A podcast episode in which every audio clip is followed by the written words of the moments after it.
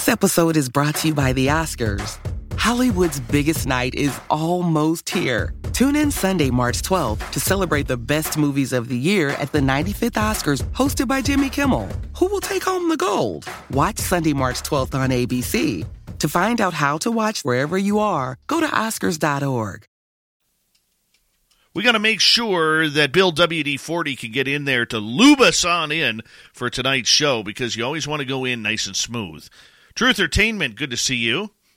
Pam Smith, thank you for coming on in. Tim Ratcliffe, welcome to SOR Chat. And uh, Mr. Brian Bowden, the man of 8,888 podcasts. Reptilian Overlord, thank you for joining us. And Sparkles, nice to see you. Annie Svensson, good to have you back. And who else do we have? Hi, Sandra. Hi, Sandra. Hi, Sandra. Sovereign Farts. Fart hard, buddy. Fart hard, buddy. Uh, Richard Minnick, thank you for coming on in as we continue on with roll call, see if we can get it all in. Hides in long grass. It's been a while. Tesno Terror, welcome to SOR chat from Cape Cod. And Vash the Impaler, nice to have you here, man. And uh, Rick Roland, nice to see you. And uh, let's see here. Raz, nice new picture. Derek Galloway, good to have you here, man. And horns up. Let's rock. From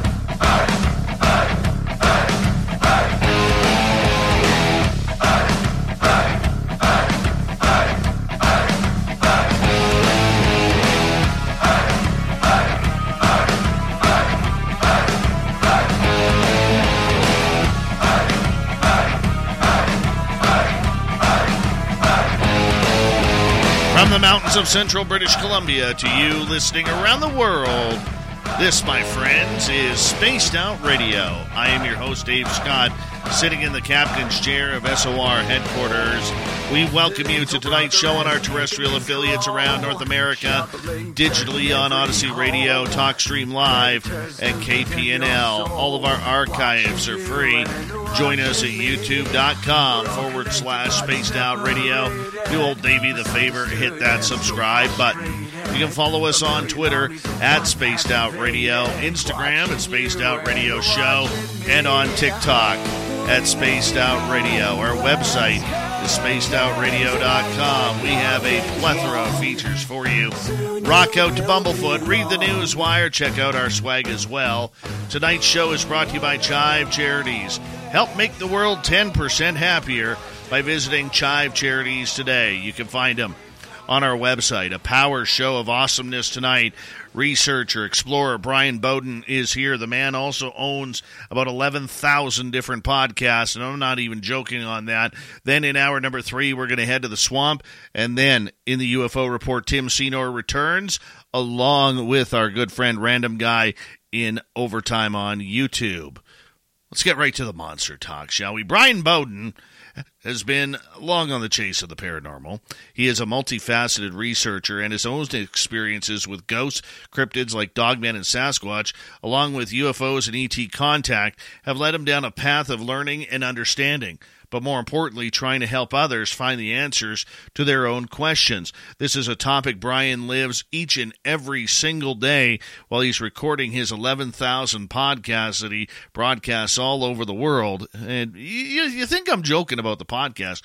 Literally every new day he's starting a new one. I don't know why, I don't know how, but uh, my good friend Brian Bowden, how you doing, buddy? Uh, I'm I'm I just have five minutes between those podcasts, Dave. I'm doing good. I'm hanging in there, doing good. Um, working on a lot of uh, different research, writing. So hopefully there'll be a book out there soon. Um, and with someone that's very familiar with your show, the Cryptid Guru. I love the Guru. Um, yeah, so I'm good, hanging in there. It's good to be back on SOR, and I'd like to say hello to everybody that's out there. I could use that Reiki too, by the way. Yeah, but I need Right? I, I kind of need you for the show. You know, Yeah, that's no I, problem. I'm not one of these guys. Like I can re- do Reiki, but I I uh, I can't do it on myself. It doesn't work for me. No, you can't. It, doesn't- no, it doesn't work. It just gets you even more pissed. Um, so it doesn't work at all. Oh, I hear you. I hear you. Yeah. No, I I've I've had a tough 24 hours. And I- I'm going to keep this one a little personal uh, on it, but you know, sometimes you you you know, I think we all get there in life, and we just throw our hands up and we just say, "Calgon, take me away." Remember those commercials back in the day? Calgon, take me away. I remember that. Well, apparently they took Calgon away, but uh, you know, the the whole idea is, you know, sometimes life just, you know, you, you wanted to throw you uh, incense and peppermints, and instead it throws you, uh, you know, air from East Palestine or whatever. You know what I'm saying? So Yeah. so Oh, oh, I know exactly what you're saying. Actually, right. yeah, So, that's that's that's insane. Um, that's really insane. What's going on down there? oh yeah. Oh yeah. And I feel God bless those people, and I hope uh, everybody's doing good down there, or at least the best that they can. But it's uh, all over world right now. So, Oh. so many different places. But you know, uh, speaking of that, and speaking of Space Out Radio, um, I don't know if you saw the map that the Bigfoot mapping uh, project put out, no, I have not. and I'm going to try to find it and, uh, and I'll send it to you. Um, they put out a map of the affected area, and in relationship to our our very big, uh, tall, big guy with a lot of hair, um, it's going to affect them dramatically because it's going all the way down, basically the Appalachian Mountains, and there's there's a big concern with um, what's taking place regarding that. Because the water is poisoned basically.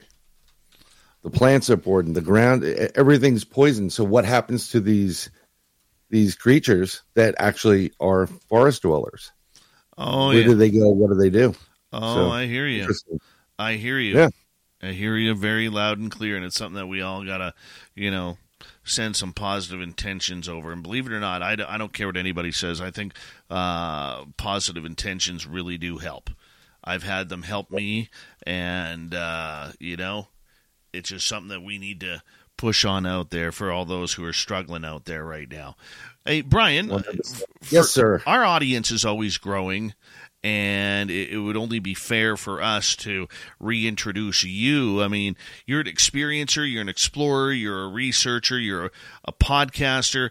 I mean you were all in when it comes to this subject of cryptids monsters ufos i mean how did it all start for you? It's i mean for for my age group it started with Lemon, leonard nimoy and in search of. Um, we didn't have as much information back in the 70s that we have now. And i was into monster movies and sci-fi and anything that in search of put on there you know loch ness monster bigfoot you name voodoo everything. Um, on top of that it was every my my father worked for wide world photos. He was a professional photographer but he, he sold photos. He became the paparazzi.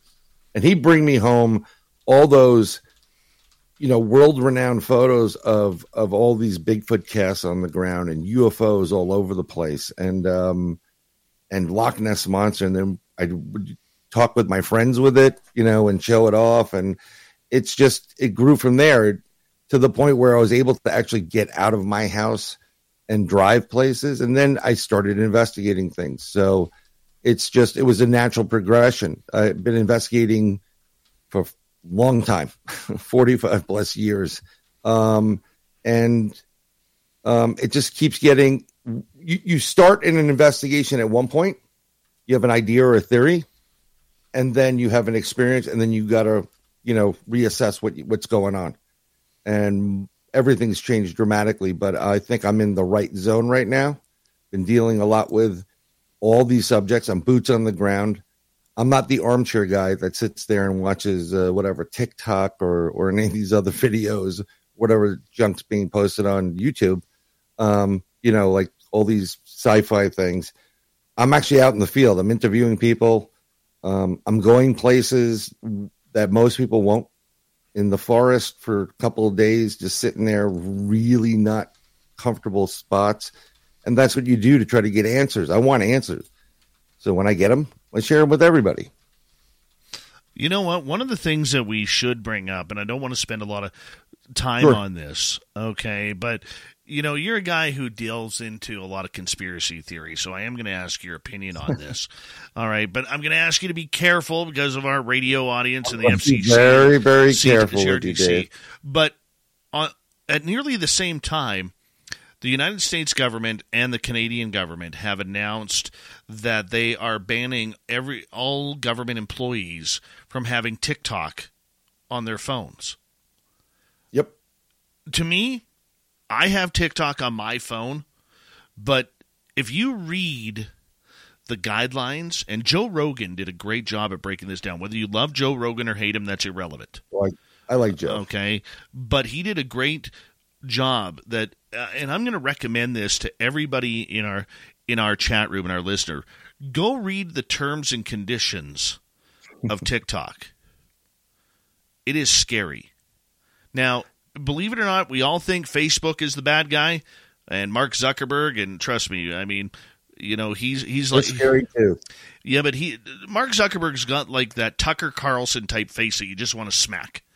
Okay, you, you you do, but this TikTok is very very dangerous, and the Canadian government and the American government have now, and this isn't conspiracy theory, people. This is actually brand new news. I'm Attorney General Lynn Fitch. My office is leading a statewide initiative to provide you with the tools to recognize human trafficking. Go to attorneygenerallynnfitch.com to learn more. Together, we can be the solution. Built upon a solid foundation of cast iron and steel, the Kubota L Series tractor is the number one selling compact tractor in the U.S. for over 10 years. Powerful Kubota diesel engine, ease of operation, and your choice of a Kubota gear or HST transmission. The durable Kubota L Series. Talk to your local Kubota dealer today to schedule a demo. Go to KubotaUSA.com for full disclaimer. Parish Tractor, Kubota Elite Dealer. On the web at parishtractor.com. News that is coming down in mainstream. Yep.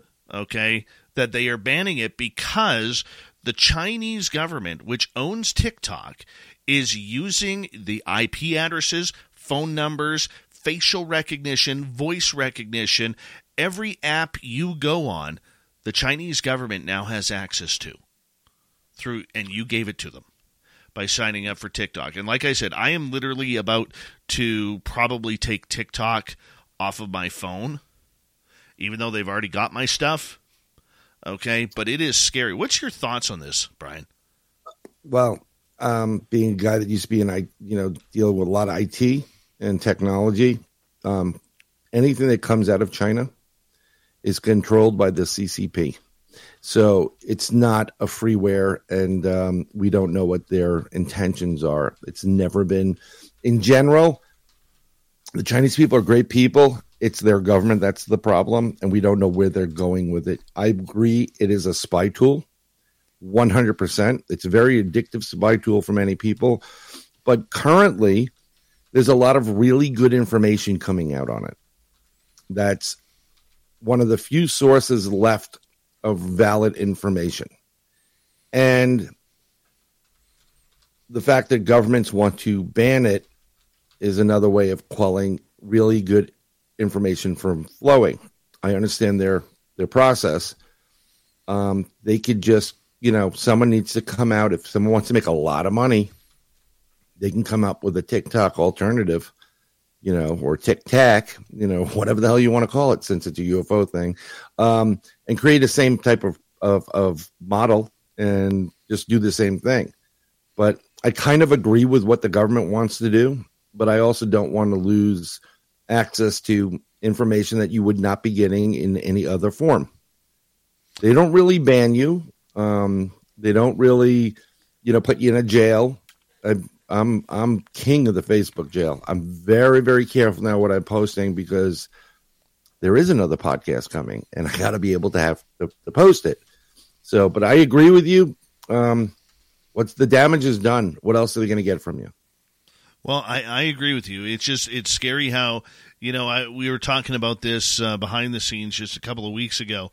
That I, I think it's we're coming up to that point where very quickly we could see TikTok banned from North America, and that I think you see Tik. Yeah, it's going to be banned globally. Actually, people are already shutting it down where you can't have it. They'll pull it from your. You know, you're going to wake up one day, and instead of having a new YouTube album on your phone you'll have no TikTok.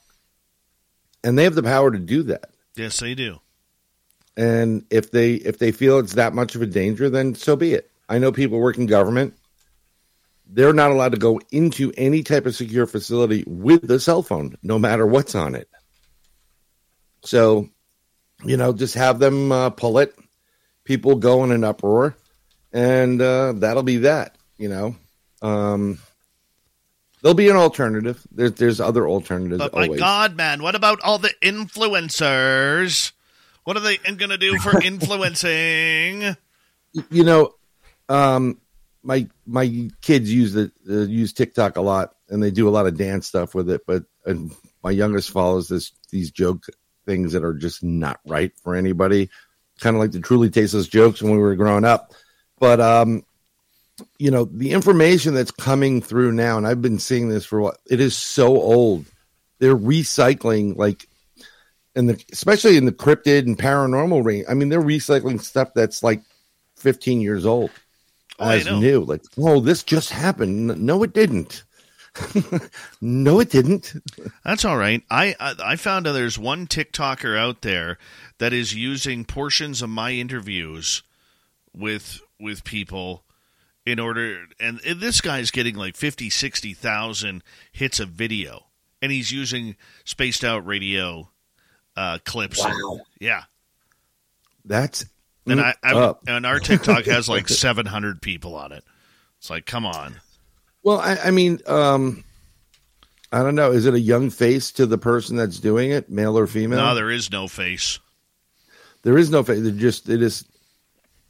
I, I don't know. Get out there and TikTok, or I mean, you could do what you you should do is just cease and desist. But I don't know if they'll stop and they'll just go someplace else and try to do it again, or get them on the show and say, "How'd you find our show?" And and you know, Well, that you What's- know, what- you know, work see, with it, them. it always comes down to a catch twenty two, because this stuff really, really upsets me because our show is copyright, and if somebody and for for anybody out there, if you want to use a part of, here's the secret: if you want to use a part of Spaced Out Radio, whether it's in a documentary or on TikTok or whatever, ask permission. Dave Dave never says no.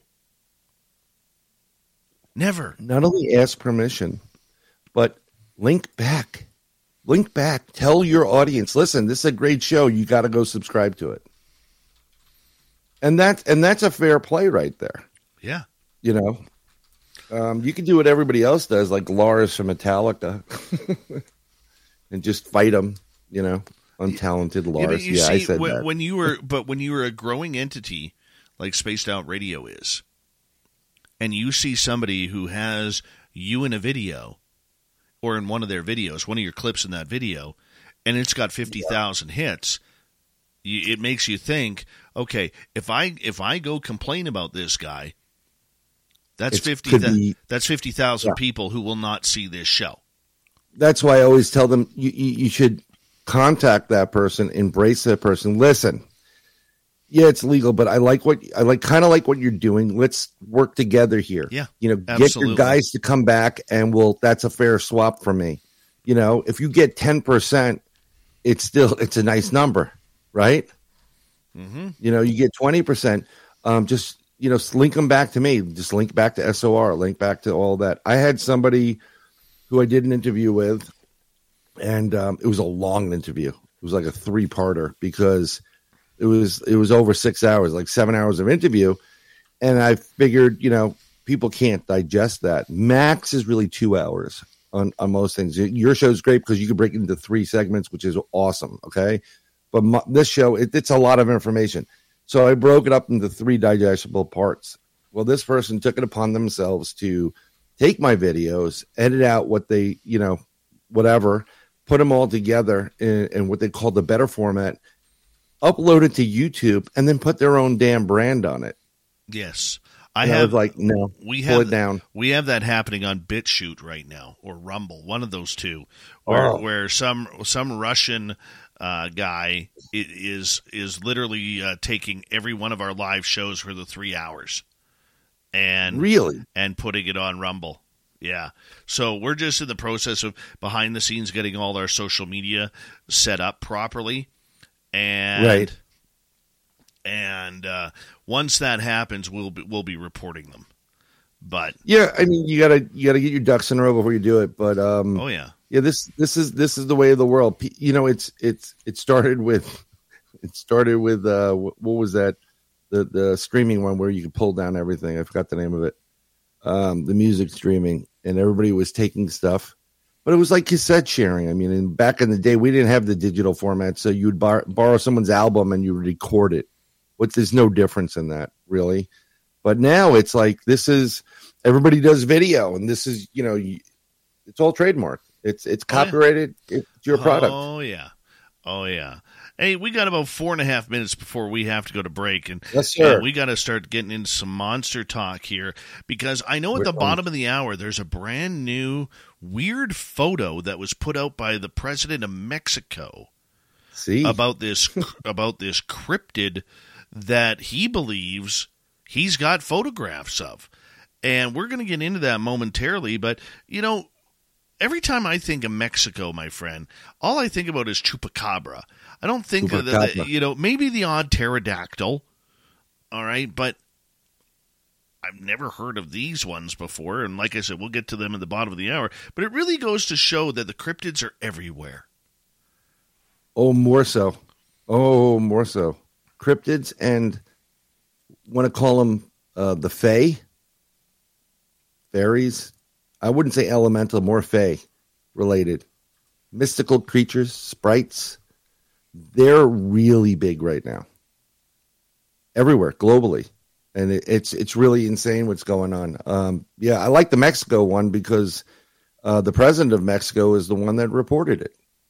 Yes. And he may have, pardon the expression, hurt himself. I was going to use a different word uh, in the process because you're not supposed to do these things, what he's done. You're not supposed to reveal unless you get permission from the the Alexa, Luxo. I think that's the name of it. A L Alexa Alexa. Alexa. I don't know. Alexa. Is it Alexa? Alexa. Alexa. Alexa. That's it. Alexa. Um, that that folklore goes back to Mayan time, and if you don't do the right offerings to that creature, if you don't um, really look out for that creature, what happens? They will ruin you. They will destroy you. They, will go after you. They go after. Start your future at Eastern Shipbuilding Group and begin a new career that offers long term financial stability, increased wages, bonuses, with full benefits. Eastern Shipbuilding, located on the world's most beautiful beaches in Panama City, Florida, has been committed to producing the highest quality vessels for our customers for over 40 years. Now, hiring first class ship fitters, welders, electricians, pipe fitters, and many more. Offering a relocation bonus and the potential to exceed $80,000 or more for most of our top craft positions with incentive bonuses and overtime. Apply at Eastern Shipbuilding Hey everybody, Steve Azar here. I've got quite the apparel collection that I can't wait to share with you. From microfleece pullovers to athletic polos and caps, my signature outerwear will have you stepping out in style. Play at Pearl River Resort Fridays and Saturdays in March, earn 200 base points, and get my signature apparel. It's always no work and all play at Pearl River Resort. See y'all soon. If you or someone you know has a gambling problem, call 1 800 Gambler. Out only in Mississippi. Must be 21 or older to play. Your food, your crops, your home, they will make your life a living hell. And that is typical of a woodland creature that are now seen. I mean, this has been seen um, globally. I mean, you get it in the British Isles, you know, Ireland and wherever. The, the, the rumor is the, people are bringing up pirates because a lot of the pirates came from the you know United Kingdom before it was united, and a lot of them had these folklores of fairies and mystical woodland creatures in there, and they're everywhere. But this is based off of that. Even the Spaniards that came over and conquered certain areas of the world talk about the same type of uh, uh, mischievous creature that would go in and you have to appease them by making them offerings. Usually there's tobacco involved, um, possibly a liquor. And if in this case, in, in the Mexican case, if you are, if they, you ask them for favor by giving them offerings and they will bless you with good tidings. Um, something that's very important about this, and you may not have known about it. A bunch of years ago, they were they were building a stage. They had a whole thing set, a concert stage set up for Elton John. And what happened was everything went crazy. Everything fell apart because they were told you need to make an offering under uh, under the stage for this creature, and they blew it off like as you know, oh yeah, whatever. You know, this is all fake, you know, fairy tale stuff. Well, um, they didn't do it. Things didn't go right, and eventually they did do something, and things started working out. Is it you know? Is it magic that it happened that way? I think there is something to these elementals that do come and visit. Um, and I think it's not just fairy tale or folklore. I think there is a basis of these these creatures being here, and they have a variety of different tasks, and they do what they do. But this one is pretty interesting because it's a lot larger in the what seems a lot larger in the photograph that was published than what you would normally see, like a, a, a sprite or a brownie, maybe maybe three feet tall. You know, some of them are knee high, like a foot and a half tall. And I've seen a couple of great videos of these uh, of of elves or woodland creatures. You would you wouldn't even know they blend in better than Bigfoot. Brian, and I'm it's amazing to see it. Brian, I'm going to get you to hold on right there because we are going to go to break here at the bottom of the hour. What did the Mexican president see and release about the cryptid world? We're going to get into that with Brian Bowden, the man who hosts 4,982 podcasts simultaneously, next on Spaced Out Radio.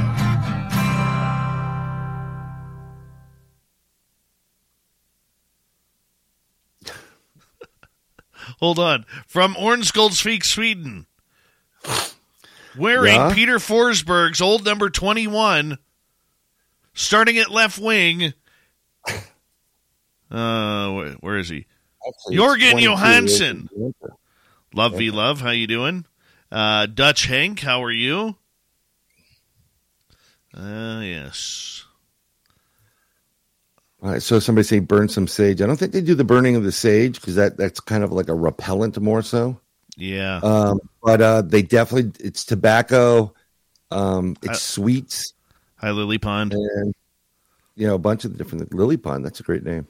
hmm My favorite Yeah, name in the audience, no offense to anybody, is Dry Toast. Best name on YouTube. Dry Toast. Dry toast is nice. Yeah, it's yeah. the- the- I'm watching some of the chat in here, and I can't really chat with anything. This is the one thing I wish they would change about this platform.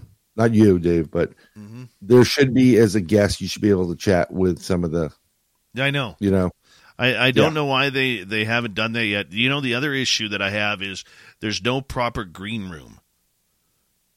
You know, where you could chat, you, know, like, so if we're on commercial break, to go in Right. behind the scenes, you know, right. and there is one on the upgraded version. It's the business version, but I'm not paying that kind of money. no, Now, if I was making that kind of money, yeah, I could pay it, and then we can move on. But it's not. It's not worth it otherwise. Thank you, West Coast, for that amazing super chat. Look at Thank you, this. Look at this. Didn't even know he was there. Dry toast. I know. There best, is. best name on YouTube right there. Dry That's awesome. toast. God, I love that name. Steve Wolf, how you doing? Good to see you. Hey, this is great. I'm I'm saying hello to everybody in chat. I can see you Marlena. coming up with the with the chat stuff, but hmm at this point, um, I don't want to screw around with my Wi-Fi and my internet to tap into it. Otherwise, you know, I'll fade into the oblivion. Oh, there's Nicole Sakic and There she is. Mr. Cowley. Boom, boom. Welcome back to the show. Oh, Mr. Cowley loves his spaced out radio. God, that's nice. That is good. It's unfortunate about Ozzy, you know, I know. quits. How about Mick Mars? That one slid in under the. No, not if you know the degenerative disease. Oh, I know that. It's I, a I know that. arthritis all over. I'm telling I you right now, I'm surprised that they chose Johnny Johnny Five to replace him because DJ Ashba, formerly of Guns N' Roses and of Sixx:A.M., which is Nikki Sixx's band, he Right. he was allegedly supposed to be the replacement on a couple of albums, which Mick couldn't perform on, and. Uh, Um, and I'm yeah. really surprised they didn't go with him unless his wife didn't allow him because he's all about GDM now. Guitar dance music, that stands for. Instead of EDM, electric dance. Yeah. So so I'm I I I kind of want to like John Five, but I don't. And he does a really great job mimicking and and playing everything like the record and you know on the guitar thing, but I really haven't heard anything that's well, I mean, he, really he- worthy, you know, other than someone else's stuff. well, I mean, he is an he's an amazing guitarist. He really Oh, One is. hundred percent. I, I Steve Wolf, how but you I, doing? I, want to hear more music from him, his own music. Verpine, You how know? you doing? Oh, I agree. I agree. Yeah. Big Tex, how you doing, buddy? Um, it- I just I, I was just really surprised they didn't go uh, that they didn't go with DJ Ashba. I really am because Ashba has been a major major Crue fan since he was a teenager. You know what's funny is uh, uh, they were interviewing Sixx:A.M. one day and they were asking Nikki Sixx, who was your favorite band? And he's like, whatever, or first concert. And he goes, you know, something on the 70s. And uh, they go to, uh, uh, Barry Manilow. no, they go to No, the no. singer. I forget his name. What was your first concert? He says blah blah blah, and they go to DJ Ashba. Oh, what was your first concert? Motley Crue. There you go. You know, it- it- but I know that I know that Nikki Sixx and um, John Five have been you know like hanging a bit because they're all in that L.A. scene right there. yeah. Well, Um, I, I got a buddy of mine who's good friends with DJ Ashba and Nikki Sixx. I'm gonna I'm gonna text him here. I got, I got to be honest. I've I've watched I've watched the um the bad lip lip syncing for um what's his name? 15 seconds. Yeah, for the, the lead singer of Oh, uh, oh of Vince Neil. Oh, Vince Neil. Yeah. the butter. oh, oh, God. Hold on, guys. Uh, we're going to go in. Thank you, Vaughn, Lara, Louie, Steven, NorCal, West Coast, and Dry Toast for the super chats. Here we go.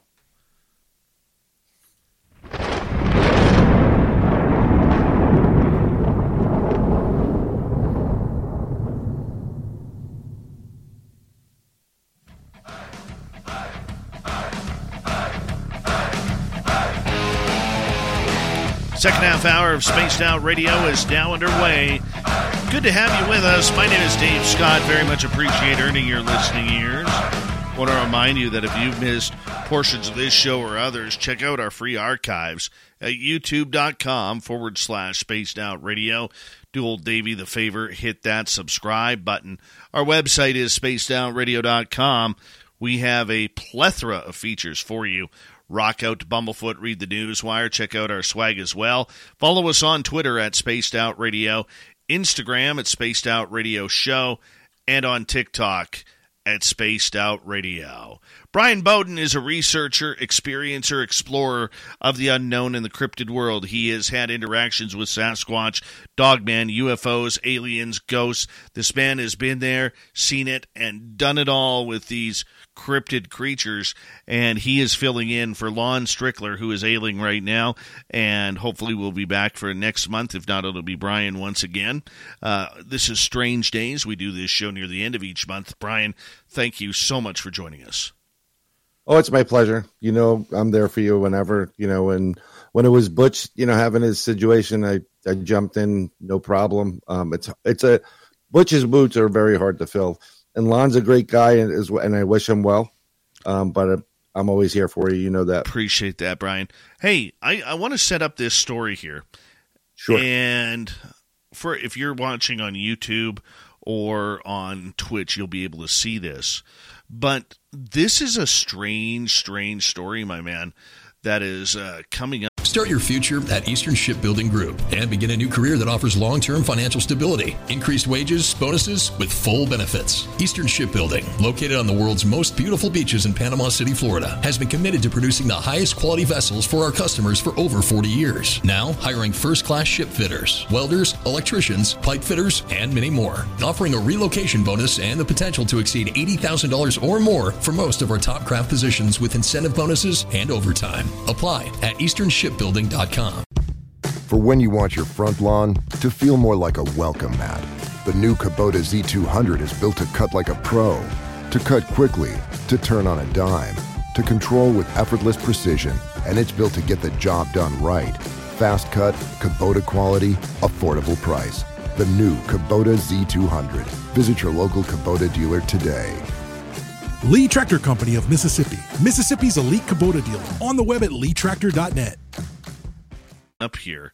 And this is Mexican President Andres Manuel Lopez Obrador has taken a photo or shared a photo of the mythological woodland Alux.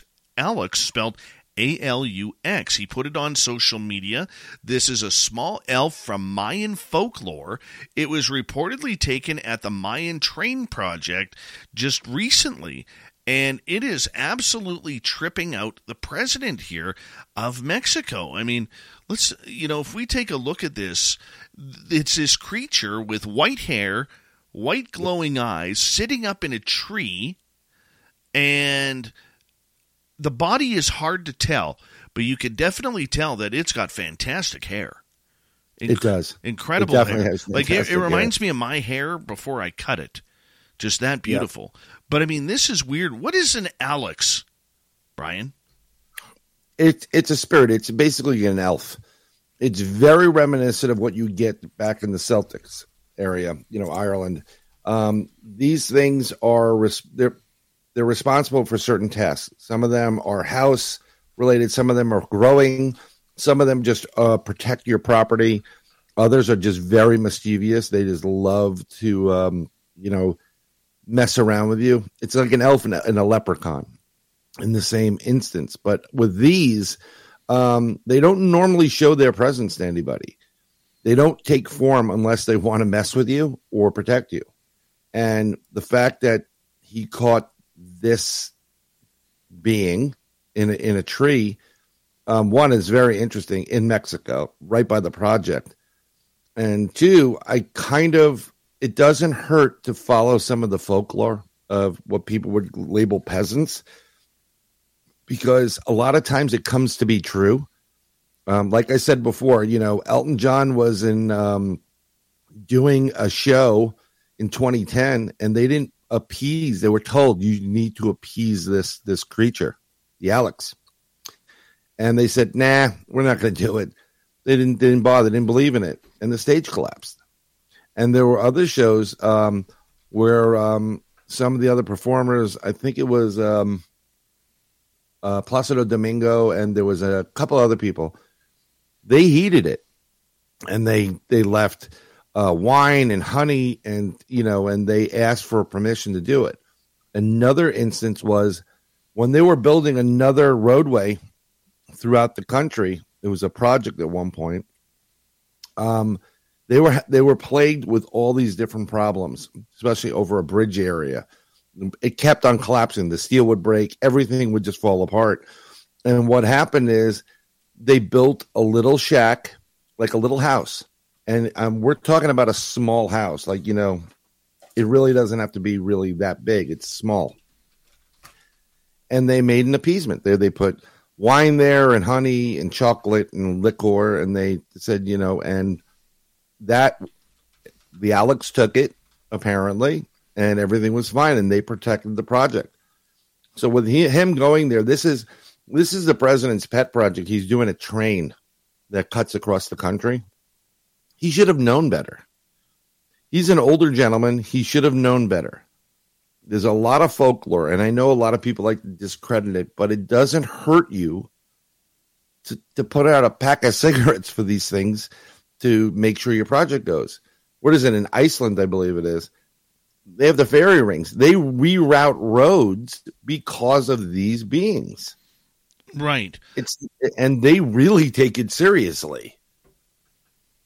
So well, I was just reading on uh, on uh, on Andre Manuel's Twitter account. Okay, and apparently this image that he released today was taken in 2021 or older, like but not much older, and uh, that was taken in context to a, a a stone figure that was carved into one of the yep. uh, pyramid sides by the Mayans to kind of show that these trolls uh, in a or these entities uh, are out there somewhere. Right, and um, I was going to talk about this, so I sent you some photos of this, and I did a little couple different photos with it. But if you really look at this, there is something very odd. If you can get a better look at the bottom of the feet, it it's not normal feet.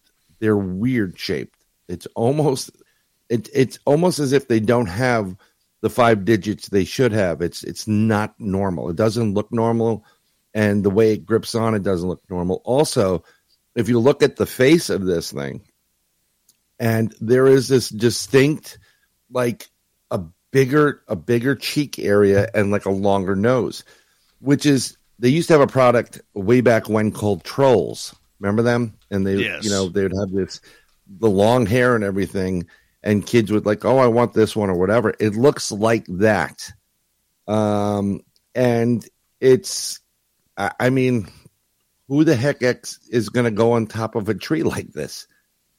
And it doesn't seem to be a, a very big entity.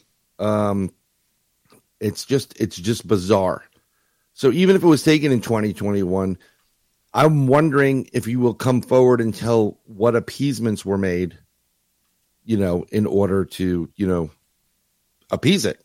I mean, did did they did they actually give a tobacco offering or something? Did they build a hut to make sure the project goes? Because this is his pet project, cutting through a lot of sacred land.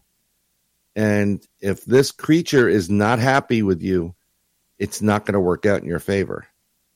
You know, but it's weird. I'm thinking if you took that good hair and you put it up straight up, it would look very reminiscent of the the card figures and the Mayan card figures I think they they they put posted on Twitter.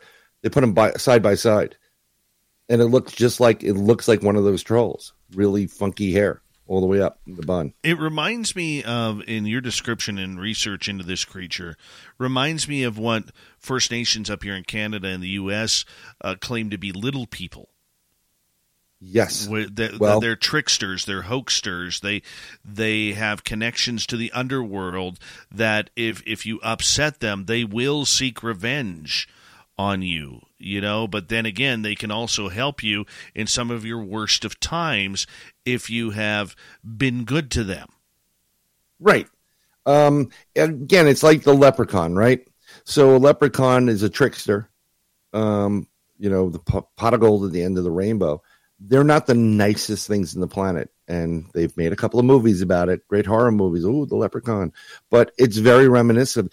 If they don't like you, they will seek revenge. And in the in the world of the elemental, revenge is death. Ultimately, that that's that's the course that's going to take place.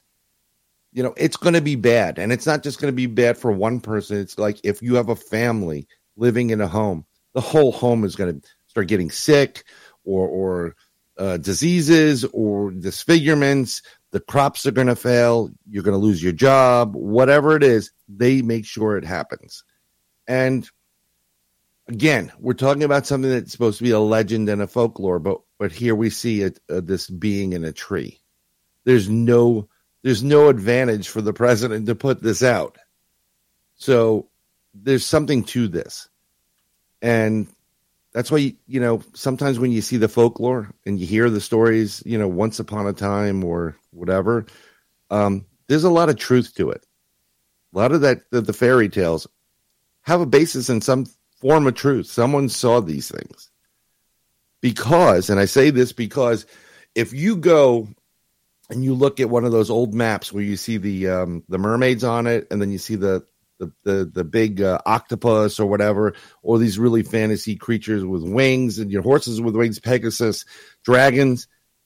why is it that if you go and look at all the different cultures, they all have this very similar description of the same type of animals in similar locations, if not the same location? You, there wasn't an internet back then. And and it wasn't like, you know, you had people from Iceland really, you know, like, oh, I'm I'm just going to go to Japan for a few days. And then they talk about dragons and they come back. You know, there's something to this people are seeing things. It's not just a delusion. It's not just you know lack of food or water. They're witnessing it, and they're they're the best way to witness and mark and and have some form of history is always been in a picture. Look at the pictographs that that litter the Southwest and around the world within caves, like that French cave where where you know they painted all the horses and the strange creatures. That is the equivalent of writing it down. It's an eyewitness account of what they saw outside. This is incredible, though. I want more information on this. I'm willing to go to Mexico. Oh, hey, uh, let's go. Let's go. Yeah. There's no sharks where this thing is, so I'm good. I am no, totally. No, there's no sharks. Everything in Mexico can kill you, though, but there's no sharks. Oh, absolutely, absolutely, right? Yeah, and you're not supposed to bring up this this this creature's name. You're not supposed to say this name. This is what it's like with many of these type of creatures. Yeah, um, well, let's other, talk about know, that. That's an that's yeah. an interesting point because you know, like a lot of First Nations people say, you're not supposed to bring up the Wendigo. You're not supposed right. to say the S word, which stands for Skinwalkers, because they yep. could they could pop in and and start doing their damage uh, very very quickly. I mean, there's a lot of these out there, man. Start your future at Eastern Shipbuilding Group and begin a new career that offers long term financial stability, increased wages, bonuses, with full benefits. Eastern Shipbuilding, located on the world's most beautiful beaches in Panama City, Florida, has been committed to producing the highest quality vessels for our customers for over 40 years. Now, hiring first class ship fitters, welders, electricians, pipe fitters, and many more. Offering a relocation bonus and the potential to exceed $80,000 or more for most of our top craft positions with incentive bonuses and overtime. Apply at Eastern Ship shipbuilding.com. This is it. This is the year. Enough dreaming about growing my business online. It's time to get serious about selling in my style, as big as I want to grow, because there's nothing I can't do. It's time to get Shopify and take my business to the next level. Whoa, someone's ready to take on the new year. Oh, oh, I thought I was talking to myself there. But heck yeah, 2023 is my year. That's not your average resolution. That's a revolution. It's, it's a, a, New, New Year's, Year's revolution. revolution.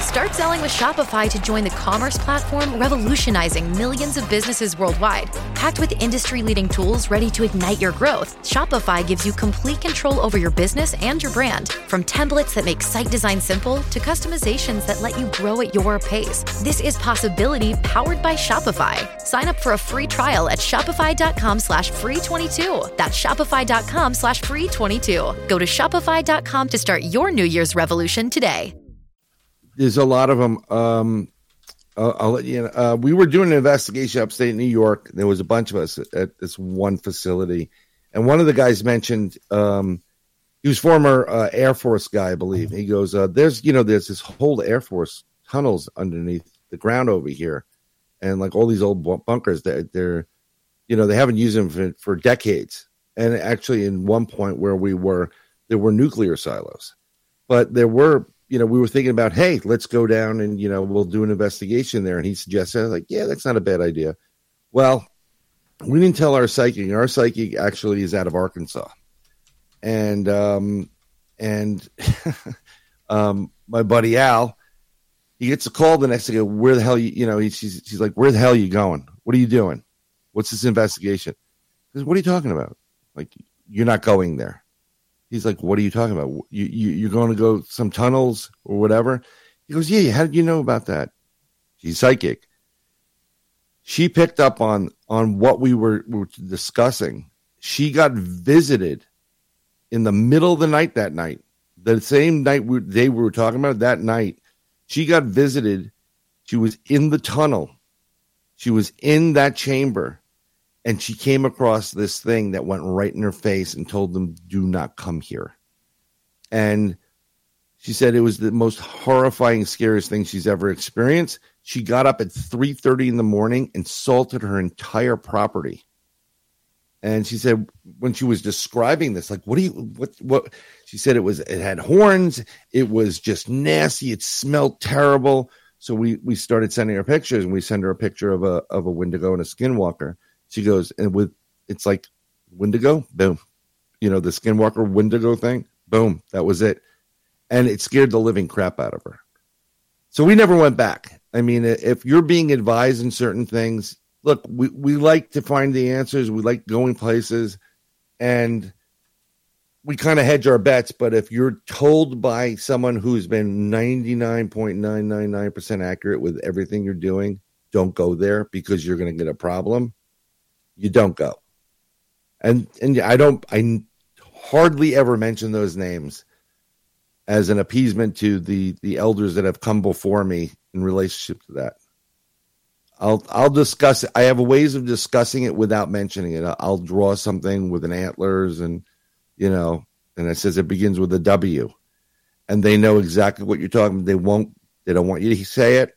But I've talked to a couple of people that I know locally about them. Like, what's the deal with that?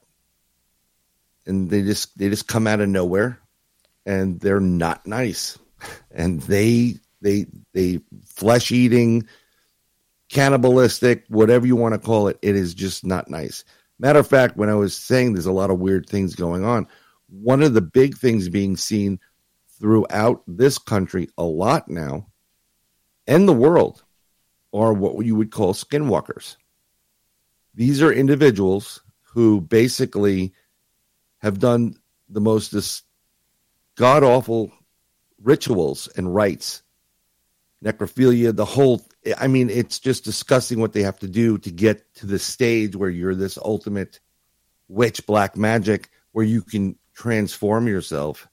And they, their people are seeing these things that the way they act, the way they move, um, they look like humans. Sometimes they look like deer, but deer with their heads like you know cracked, and they're just it's they come out of nowhere it's insane what's going on. Um, great, great. Uh, there's a great video these guys took.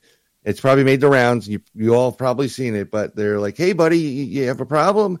You can hear it in the voice. It sounds like one of those, you know, like that guttural, oh, yeah. grunting, and it's just not right. This guy's like on, just standing there, just doesn't look right. Looks out of his gourd, like he's, you know, I don't know, been smoking crystal meth for the last five days straight. and when he when he comes, that you know they they want to know if he's in trouble. They're being good guys, and this thing looks like a man. It goes down on all fours and kind of crawls up up this embankment to go greet him, and they just took off. They want out. I mean, it's just not natural. That's one. I mean, that there's reports of them all along they're on the Appalachian Trail, usually uh, southern, you know, from like the North Carolinas down. There's been a couple of different reports, been hearing from a couple of people within the states. Like, yeah, there, there's a lot of skinwalkers. People are describing these things like skinwalkers. They look like men or humans, and then they're just acting funny. And then the next thing you know, here's the key they see a wolf that just pops up, and a wolf runs away part of the skinwalker legend is that you are able to transform yourself into other animals. It's usually a wolf, but sometimes it'll be a hawk, it'll be a um, deer or an elk or whatever suits you for that area. And they're they're not up to good. There's um, great example, um, actually out of Canada, Dave, a bunch of years ago on the Greyhound bus. I forgot the gentleman's name but they were traveling to Winnipeg. Um, was it Winnipeg? It was. I remember. I remember when that. I literally listened to that because a couple of my friends had scanners. You know, we are listening like, "What the heck's going on?" You know, whatever. There was a couple of little messages here and there. You got to check out what's going on in this, and um, they sent us some information. We we li- we were listening to a scanning a scanner of this, and you could hear live like like the officers had no clue what this guy was doing but yeah, the, a guy, a gentleman gets on the bus in Winnipeg, the Greyhound bus, and goes to the, I guess, the back of the bus, sits down next to another guy who is basically sleeping, and within minutes, he he st- well he starts acting very very strange. Everybody says he smelt like rotten flesh, like decayed flesh. There was something strange about him, black eyes. The next thing you know, he's cut he cut the head off the guy that that's he's sitting next to, and he's going berserk and he's eating pieces of it.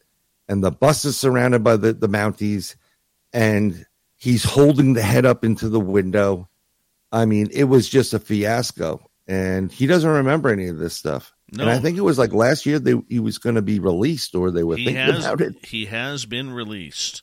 Oh, that, he know. has been released after his time in a in a psychiatric institution, and uh, and he has been released, and and much to the chagrin of uh, people who think Ooh. that when you do that to someone, you might want to spend the rest of your life in prison. But yeah, I mean, he's out walking around, but he he believed yeah. he was taken over by, I believe, demonic forces, and and and it, it's kind of scary. It's it's more than see. We talk we talk on the show about you know real things. You know UFOs, there's cryptids, is what. A, there are people that are scarier than all these things. Although I still don't want to meet a dog man up up close and personal again. Um, that's that's enough. Those things are nasty. But um, this is really really bizarre because now we're talking about someone who was taken over by something, but we don't know if he was doing a ritual in order to fulfill that. That's basically what takes place with when you're a skinwalker. You are a shaman that does bad things. Well, it also, as we got about two minutes left here, and this one may sure. take us into the next half hour, Brian. Yes, sir. But, but one of the other interesting aspects to this all is when people astral travel or they leave their body at night and all of a sudden they get a hitchhiker spirit that takes mm-hmm. over their body because their spirit is gone. Now, some people believe that it can't happen, but others believe that they've had their best friends or their partner or their lover or whomever they're sleeping beside wakes up the next morning and, and is a completely different person different tone of voice different different actions you know maybe gone from left-handed to right-handed you know i mean just strange things that happen like that yeah that's called marriage dave I'm only joking, folks. Just joking. Don't tell my wife. Um, yeah, no, that that that definitely does happen. And see, this is one of the things. Like when when I do my what I do, and I do remote viewing. I call it remote viewing. Our psychic for our group says you're a psychic. Help my friends that are remote. No, you're a remote remote viewer. One of the things you have to do. This is why you have to protect yourself in everything paranormal related. No matter if you're going in the woods looking for Bigfoot, or a dog man or anything. Even if you're going camping or you're just going to go for a hike, protect yourself. Wear, you know, if, if you're a religious person, don't just wear the, you know, the crucifix or the star or whatever it is and say, oh, I'm protected. You know, there's a great movie called Fright Night when it first came out with Roddy McDowall. He held up a cross and the, you know, vampire said, you have to believe. You can't just you know, not believe. When you go to bed, a lot of times people used to pray. A lot of people aren't praying anymore. Everybody is now being preyed upon. This is the difference. And when people are so filled with all this chaos and they go into a deep sleep and they they they leave that you know, the unbeknownst to them, they're opened up. That's when things happen. Brian, I'm going to get you to hold on right there because we are going to uh, take a break here at the top of the hour. Brian Bowden, researcher, explorer, experiencer, man with literally thousands of podcasts each and every night.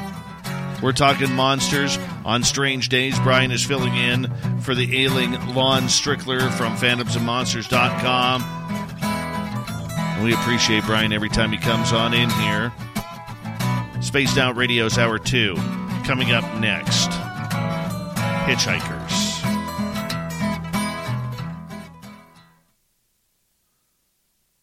All right, buddy, we're clear. I'm reading Eugene Braxton, and, and I think it was him. And then there was another one that said, uh, "Sometimes my marriage feels like I've been abducted." There, yeah, Parasolo. Thank you. I get it.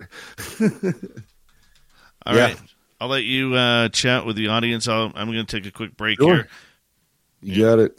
Be right back. I got something cool I want to show you. Also, it's going to develop audio and, and a spectrum.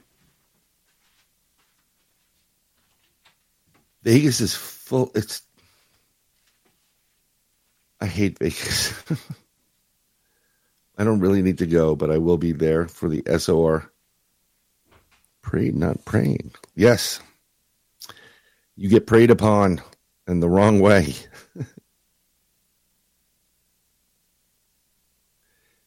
Canadian bacon's actually pretty good, Joe. Um, I, I agree, though. It's down ham. Why not?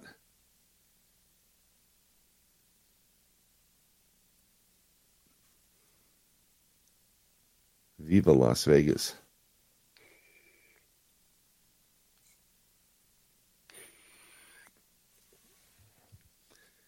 Hey, Brian, with an I. That's how my cousin spells his. Really great way to screw the crap out of your your grandparents. I'm looking, looking. I know.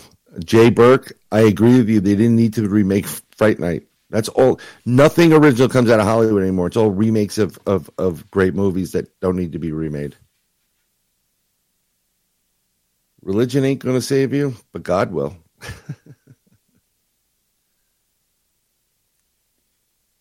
no problem, Kira. I don't know. Everybody spells. That's why I don't even use my name when they ask me, like, what name on the order? I just tell them Bigfoot, and they just look at me like, like you're going to spell my name wrong anyhow. It's Bigfoot. What flavor am I vaping? I am vaping um, pineapple whip with frozen uh, peach and uh, a great company. Um, let me find it for you. I almost went into making it at one point. Um, but my favorite is from Shinjin Vape. It's called Dragon's Blood. And it's like an apple raspberry that kind of changes here and there um, often. Um, it's really, really good stuff. Very good. It is from oh there kilo. Um, actually, the frozen one is it's frozen peaches from Shinjin Vape. Yes, I'm legal age. I think so. And I'm going to hold it up to the camera. No, that's 10% off. Here. Frozen peaches. Shinjin Vape. There we go. And the other one is um it is from another company called Kilo. K I L O and it is pineapple whip and this thing is absolutely incredible and I think they deliver everywhere. Um, really good stuff. So my my my phone doesn't want to. Tiger's Blood is really really good. Shinjin Vape, a great great company. Um, if you can get it, get it. Try it. I think you will like it. And it's S H I J I N is the name.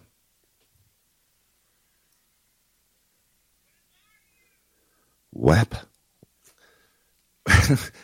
WAP, WAP today? Um, it depends on what you're talking about with uh, WAP. Is it wet something or we're talking vape, Dave? What's that? We're talking vape, and then someone asked me, Canadian bacon and pineapple actually could work. Have you ever tried chocolate covered bacon? God's gift to the planet. Think about that. Forgot who it was. Someone asked me about uh, Grandmaster UV. Asked me, "What do you think about WAP?" No, no, we're not going there. Gong Show. okay, uh, let's keep it uh, uh, a little bit uh, professional here. Yes, I'm not going to go there. Yeah. My favorite when I vaped was uh, pineapple ice, and it's funny. Well, this is yeah, I, this I is can't it's from Kilo. pineapple. You can't stand it. This is Kilo. It's a great company, and it's called Pineapple Whip. Yeah, And then if you mix it with the frozen peaches from Shingen, it's just it doesn't dry out. It's just awesome. It's it's really good. When you know, at one point I was, and when I say two packs, I'm not smoking two. All all of them. Have a little bit, you put it down, you know, a little bit, right. and I went from that when we were going to have the the first kid to um, two cigarettes in three weeks. I was just about to go Good to for you. zero, and then the doctor said it's a girl. So I read, "Give me a pack of cigarettes, please." Yeah, exactly. All right, a big thank you to Vaughn, Lara, Louie, Steven, NorCal, West Coast, and Dry Toast for the amazing super chats. It's a wonderful way to support what we do on this show on a nightly basis. I know I'm missing one there. I know I am. Uh, I'll have to go back and check. Uh, and uh, let's remember Las Vegas coming up. Check the ticker at info at spacedoutradio.com. Here we go. You're listening to Spaced Out Radio with Dave Scott. Follow Dave on Twitter at Spaced Out Radio and on Facebook, Spaced Out Radio Show. Here we go with hour number two of Spaced Out Radio tonight. Good to have you with us. My name is Dave Scott. Very much appreciate earning your listening ears wherever you are on this beautiful planet we call Earth. Hello to everyone listening in on our terrestrial affiliates around North America, digitally on Odyssey Radio, TalkStream Live, and KPNL. All of our archives are free.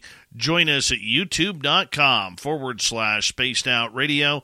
Do old Davy the favor, hit that subscribe button.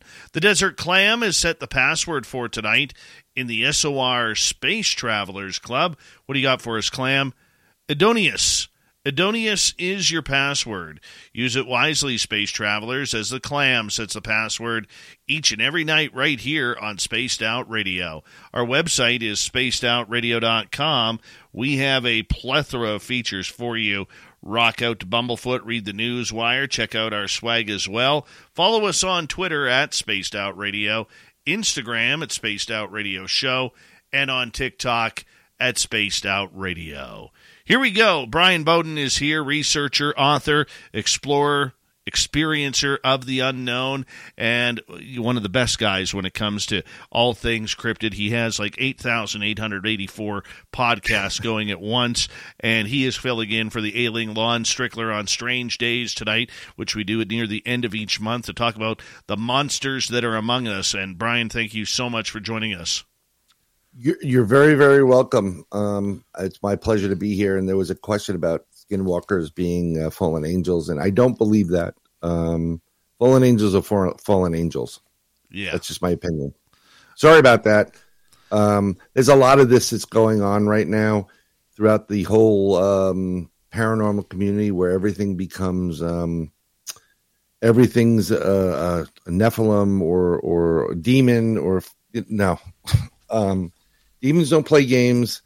Uh, fallen angels sure as heck don't play games. Um, you know, and Nephilim are what what they were. That that's it. But I don't believe these creatures are part of that. Actually, I believe a lot of these creatures that we're seeing now, which are like these um, sprites and fairies and elves and what have you, um, are coming because of us playing with uh, the colliders around the globe.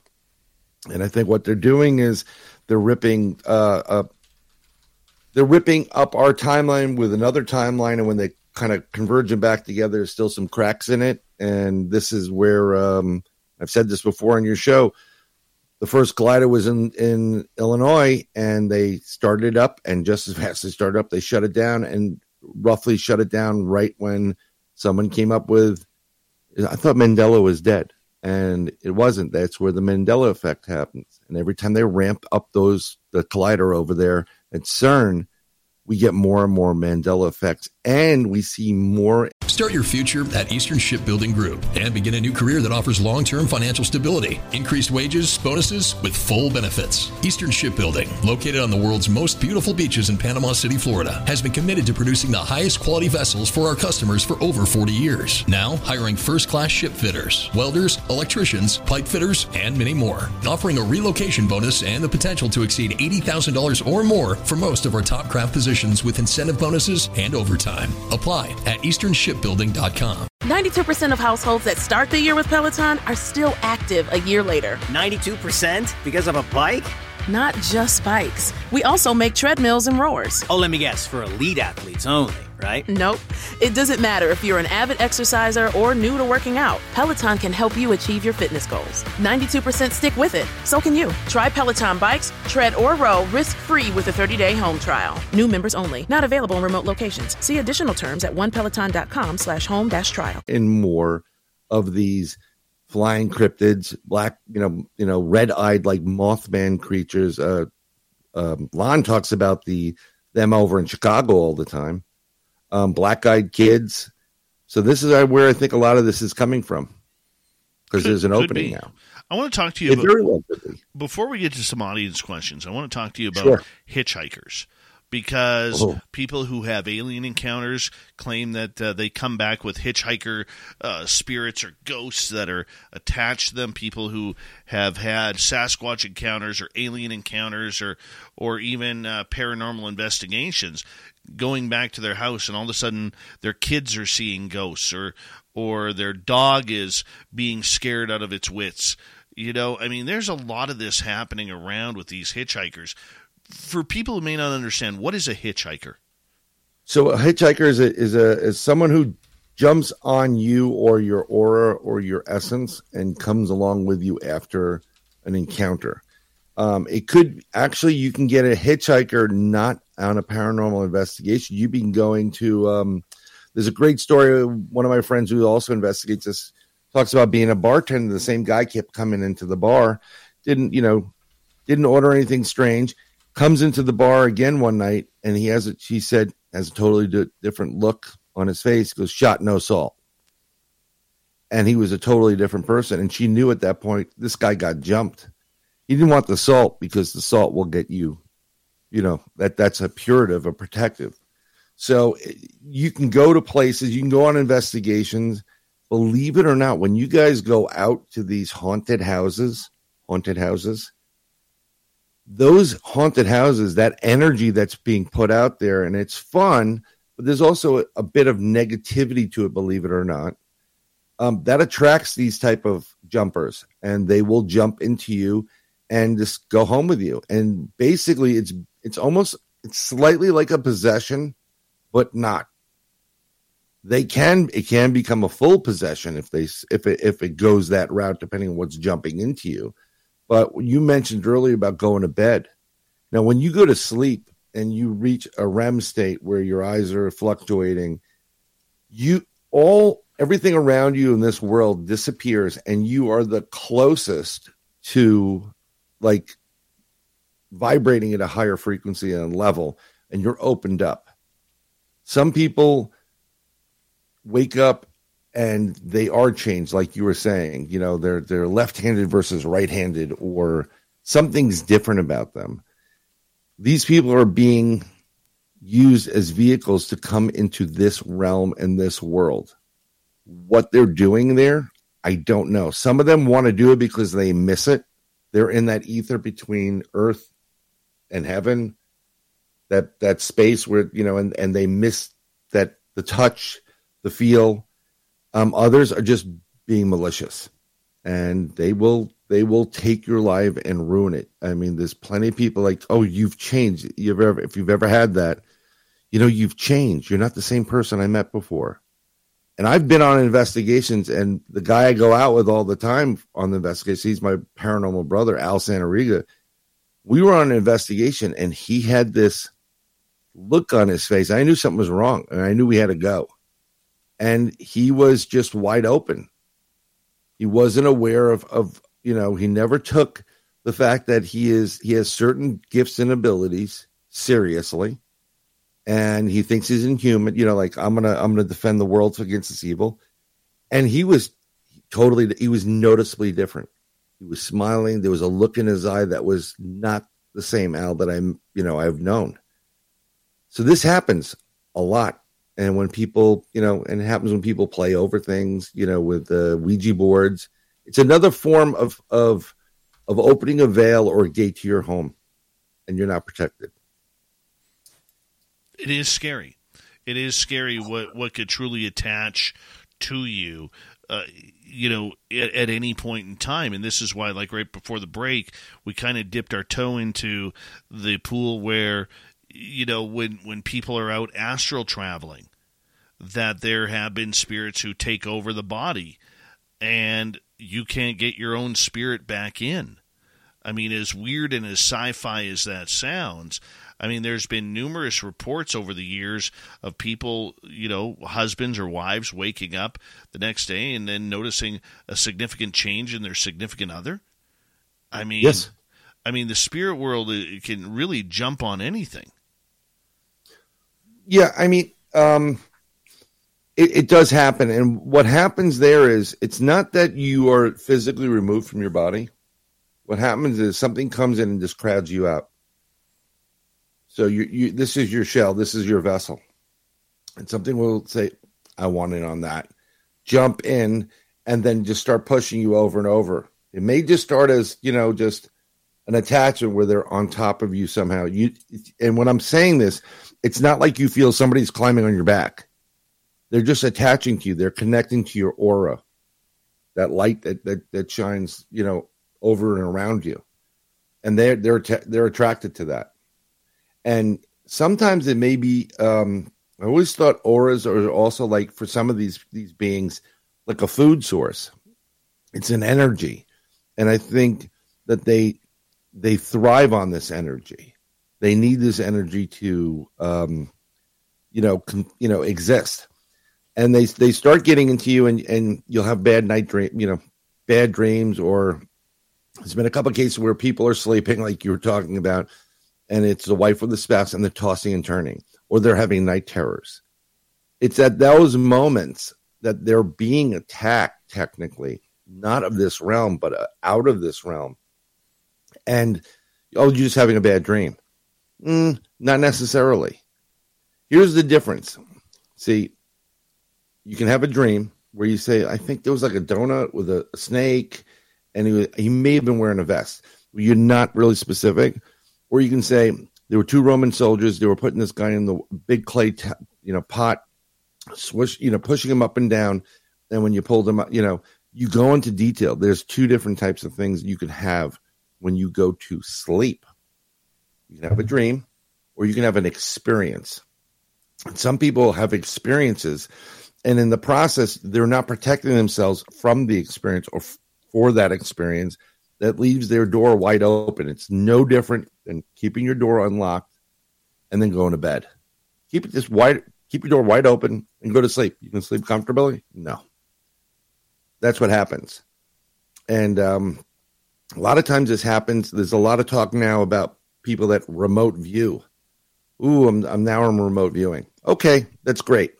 It's wonderful what you don't realize as a remote viewer, and there's a couple people I've talked to that did not know this, you can be seen as a remote viewer. You can be caught. I've gotten caught several times. Mm-hmm. And the first time it happened was a was an eye opener because you're you're you think you're in here going, but individuals that have that ability can also catch you. That's why the governments that use remote viewing, our government, the Russian government, a lot of governments, they actually have people that are remote viewers, and their job is like a remote viewer security guard. They will not let you into the facility, they will catch you. And when you're remote viewing or in sleep, everything is known about you. So if you think like, oh, they didn't find me, they know exactly where you live. They can get to you just as easy as you can get to them, and they'll do what they got to do. And this is what takes place. So this is why I always tell people maybe say some prayers before you go to sleep. You know, now I lay me down to sleep, whatever. Say something. Say a prayer, of protection. Thank you, Lord, for the great day. Let me wake up and have an even better one. Amen. Protect me. That's it. I have caught a couple of remote viewers, and you know, people often ask, "How how do you do it? How do you catch them?" Well, the first off, you get this feeling like you're being watched. You know, like when you're in the forest, you get this feeling like you're being watched, and you you just start to focus in on that energy. Okay, where is that coming from? Does your your body is your best sensor? Okay, your body will tell you: is it an animal? Is it something else? Is it human? Okay, I had a situation last year when we were casting a Sasquatch print out at our site. I said to my buddy Paul, I said, buddy, we're being watched right now. Something is creeping up on us. I turn around to check behind us because I, I just had this weird feeling, and about 80 feet behind me is a deer. Like, thank God it was a deer. It could have been something a lot worse bear, cougar, grizzly bear, okay, whatever it was. But the main thing is your body is your best tool to pick this up. And for remote viewers, if you start defining, okay, what is that feeling? It will tell you whether it's a spirit, whether it's a human, whether it's an alien, an animal. Right. It will tell you. And then you start focusing in on that energy. Okay, where is it coming from? How okay, what what kind of feeling is this person giving off? Where are they standing in my house or in my yard? Are they looking in a window? I had a situation, Brian, with uh, Science Bob, Dr. Bob McGwier, a couple of years ago, where him and I were having a very sensitive conversation on Signal. Right. And I said, all of a sudden, I, it hit me. I said, Bob, we're being remote viewed right now.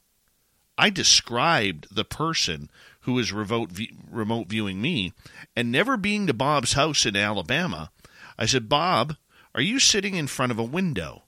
And he goes, Yes, I am. I said, Behind that window, is there a giant tree that casts a lot of shade? Never seeing a picture. Yep. And, he, and he goes, Yes, there is. And I said, I need you to turn around and look on the on the right, I forget whether it was right or left side, and tell me if you see a shadow of a person standing there. He turns around and he come, turns back and he goes, Who the heck is that? I said, We're being remote viewed right now because this is yep. what the guy looks like at my place. And that guy's yep. hiding behind that tree. Yeah. I, I know Bob's been working that with uh, Lala, um, doing some remote viewing as well.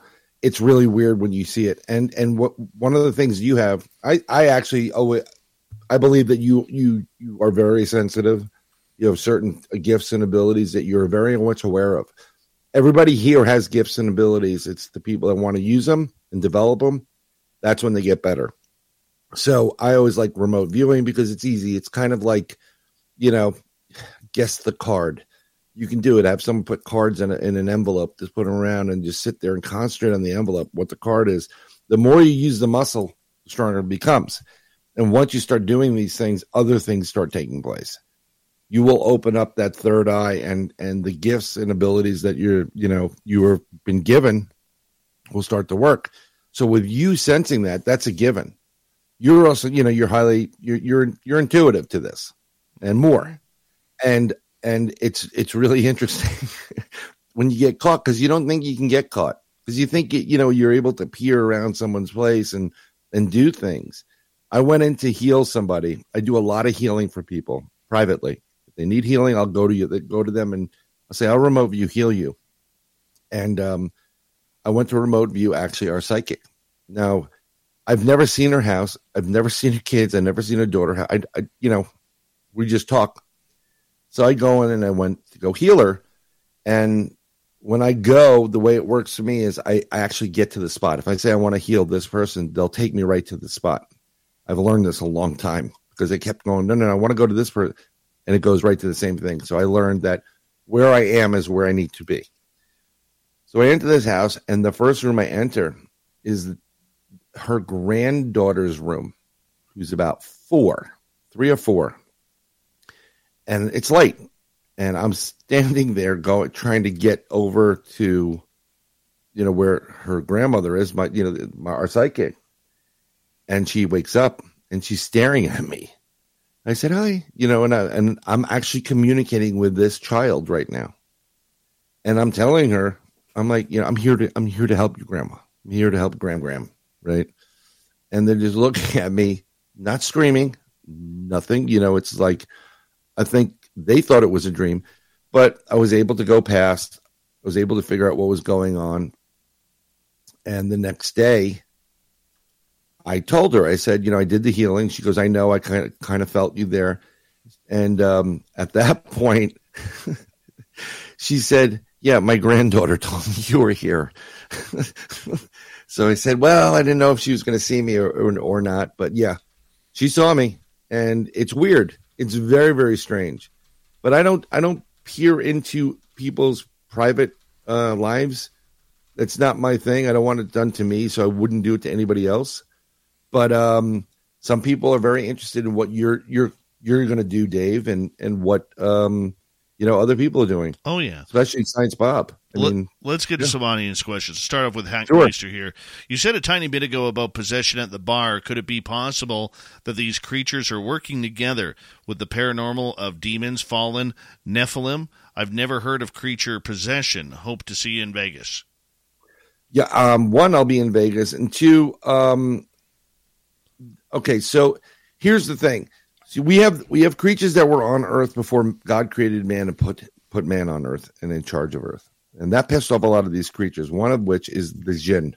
Okay, you know that's where you get your genies from and stuff. They despise humans, and jinn will pose as multiple different things. They will pose as demons. They will pose as Bigfoot. They will pose as monsters. They will pose as shadow people. Anything to get you the hell off the planet. And if you if you take your life in the process, better for them. They want their world back, and they're not going to get it unless humans don't exist. Um, as far as them working in, in concert with each other, I don't think so.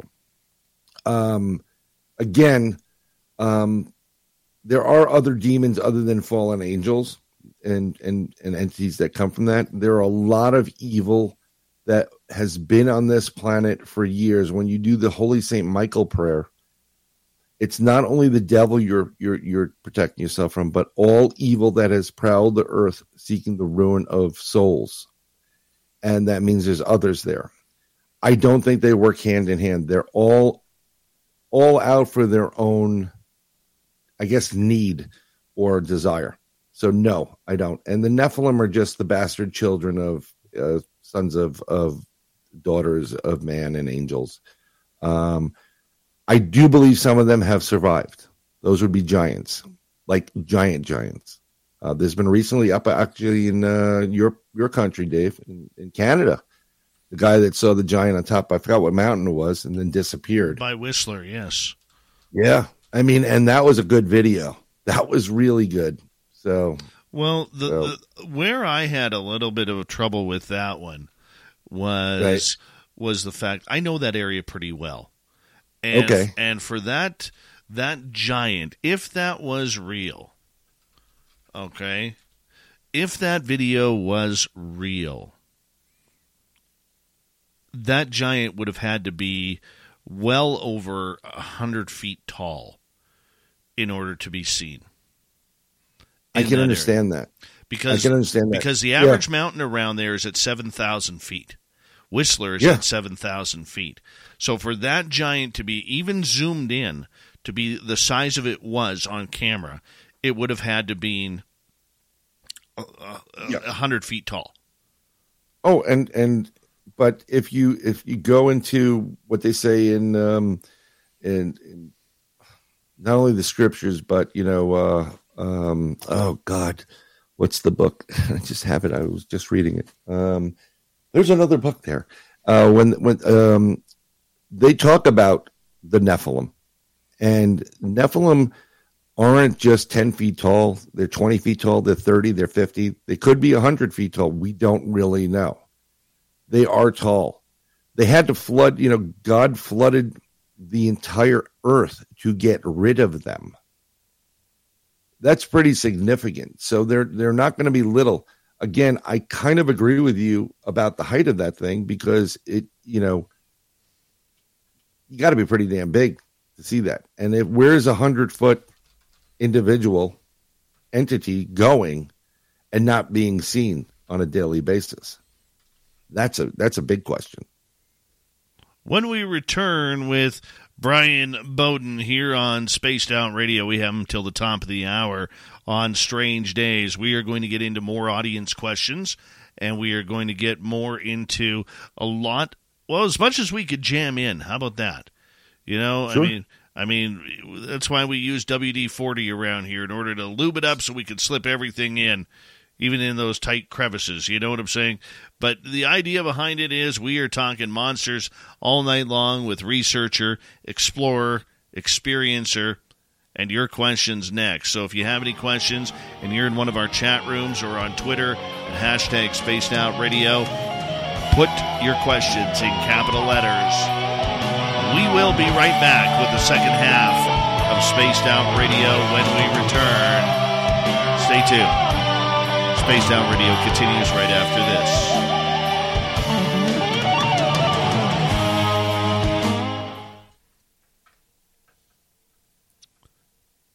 Hello, Falafel Bay. Welcome to SOR Chat. I got to thank Rogue Greg for giving me Enoch because I just it slipped my mind. I knew I was going to say Ezra, and my brain was was uh not on a, on all fours at that point. Eddie Rodriguez, how you doing?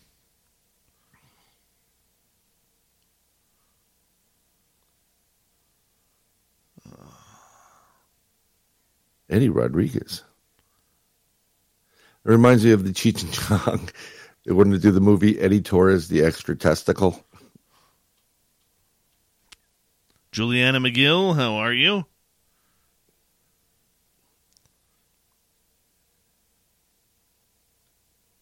Friend of Squirrel. I like that. All right, I got to get more s- jerseys like this. Actually, I just got to get a Bull Terrier. I need to go buy another Bull Terrier. I uh, I think you should get a a Syracuse jersey. I have a Syracuse Bulldogs jersey. Bring me on next time. It's Oglethorpe's. And it says Ogie Oglethorpe on the back. I, I was walking in the mall the other day. There's a mall over here. Yeah. Some guy goes, buy a soda after the game, Ogie. Oh I man, just- that is I a. just went nuts. Where do you, I got? I got. I want to get a T-shirt of Yeah. his. Huh? I gotta Which get one? a. I gotta get a T. Start your future at Eastern Shipbuilding Group and begin a new career that offers long term financial stability, increased wages, bonuses, with full benefits. Eastern Shipbuilding, located on the world's most beautiful beaches in Panama City, Florida, has been committed to producing the highest quality vessels for our customers for over 40 years. Now, hiring first class ship fitters, welders, electricians, pipe fitters, and many more. Offering a relocation bonus and the potential to exceed $80,000 or more for most of our top craft positions with incentive bonuses and overtime. Apply at easternshipbuilding.com. Start your future at Eastern Shipbuilding Group and begin a new career that offers long term financial stability, increased wages, bonuses, with full benefits. Eastern Shipbuilding, located on the world's most beautiful beaches in Panama City, Florida, has been committed to producing the highest quality vessels for our customers for over 40 years. Now, hiring first class ship fitters, welders, electricians, pipe fitters, and many more. Offering a relocation bonus and the potential to exceed $80,000 or more for most of our top craft positions with incentive bonuses and overtime. Apply at easternshipbuilding.com. T-shirt of his. I bought the Oglethorpe. Yep. Oh. That is just great. The whole announcement. I just re- I reposted that announcement. Oh no! Oh no! Not again. Well, between the litigation and all the problems and that country deporting him and that country, I mean, it was just the, the United greatest States introduction. deporting him back to Canada and Canada not accepting him back. Accepting him. Ogie Oberthorpe. Ogie Oberthorpe. Oh, Rick, you know what? The best, great the- movie. The, best scene in that entire movie for me, and it kills me every time, is when the poodle comes onto the ice and he's just like this to all the crowd, and he's just got his middle finger up, and he's just, oh god, I made I made the mistake when my daughter was like my youngest was like four or five years old, something like that. Uh, she came home early from school and she wanted to watch some I don't know, like like pony pie or whatever. I'm like, no, I'm sick and tired of this. This is my moment. So I, I had her she's lying down next to me with a little bit of a fever. I said, We're gonna watch one of daddy's movies. I put on Goon. oh, I I still haven't seen it. I don't want to see it. Oh it. my god. No, it's actually very, very good. You gotta see it. It's very very good. I ever tell Um, I ever tell you the time, dude, where um, where I played in this hockey league. I was like 20 years old, 21 years old, and I get asked to play in this this league called the Mission League. It doesn't even exist anymore. And I said to the I said to the team organizer, we were the Bruins. I said, uh, "Is there any fighting in this league?" And he goes, "Yeah, there's the odd scrap, right?" Let alone, dude, this was like straight out of Slapshot. This league, okay, It's Um, great. And like my first game, indoctrination, I'm on the bench and a freaking line brawl breaks out like right in front of the benches, Man. right? And I'm just standing there watching this, and I'm like, "Oh yeah, oh yeah, Davey Yeah. can Davey can handle this," you know. And it was great. It was just just beautiful. Yep. And uh, Let me tell you, I got two, one, two, three teeth over here, thanks to, uh, and it wasn't ice hockey, uh, it was foot hockey, and it just got got out of oh, control. yeah, foot hockey, street hockey's brutal. Yeah, But I went uh, to High School of Art and Design, by the way, New York. Someone asked that question. But this league, though, Brian, oh my God, it was right. we had a brawl one time. I was injured, so I couldn't. No, no, pardon me. I was suspended. Okay. Why were you suspended? Well, Putting on the foil coach? no, I, I was suspended, and we actually had a brawl on the ice. And the brawl ended up like uh, just a line brawl. The line brawl ended up in my team's dressing room. It was honestly, it was beautiful, man. And so I go running in there. My other teammate who was injured goes running in there, and we're all we're just. It was a brawl, you know. I mean, so what? What are we supposed to do? You know, and one of the guys who was fighting in that brawl on our team was an RCMP officer. So even if they called the police, eh, nothing would have happened. Uh, I'll big- bet you're off on ice. Big thank you to Hack times two, Monica, Dry Toast, and I'm sorry for forgetting that last time, Monica. Uh, West Coast, NorCal, Stephen, Louie, Lara, and Vaughn for the amazing super chats. Love and support. Here we go.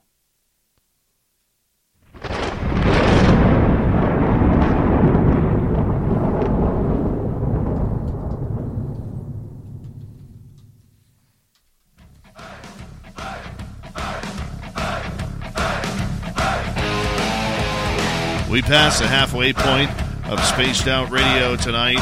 My name is Dave Scott.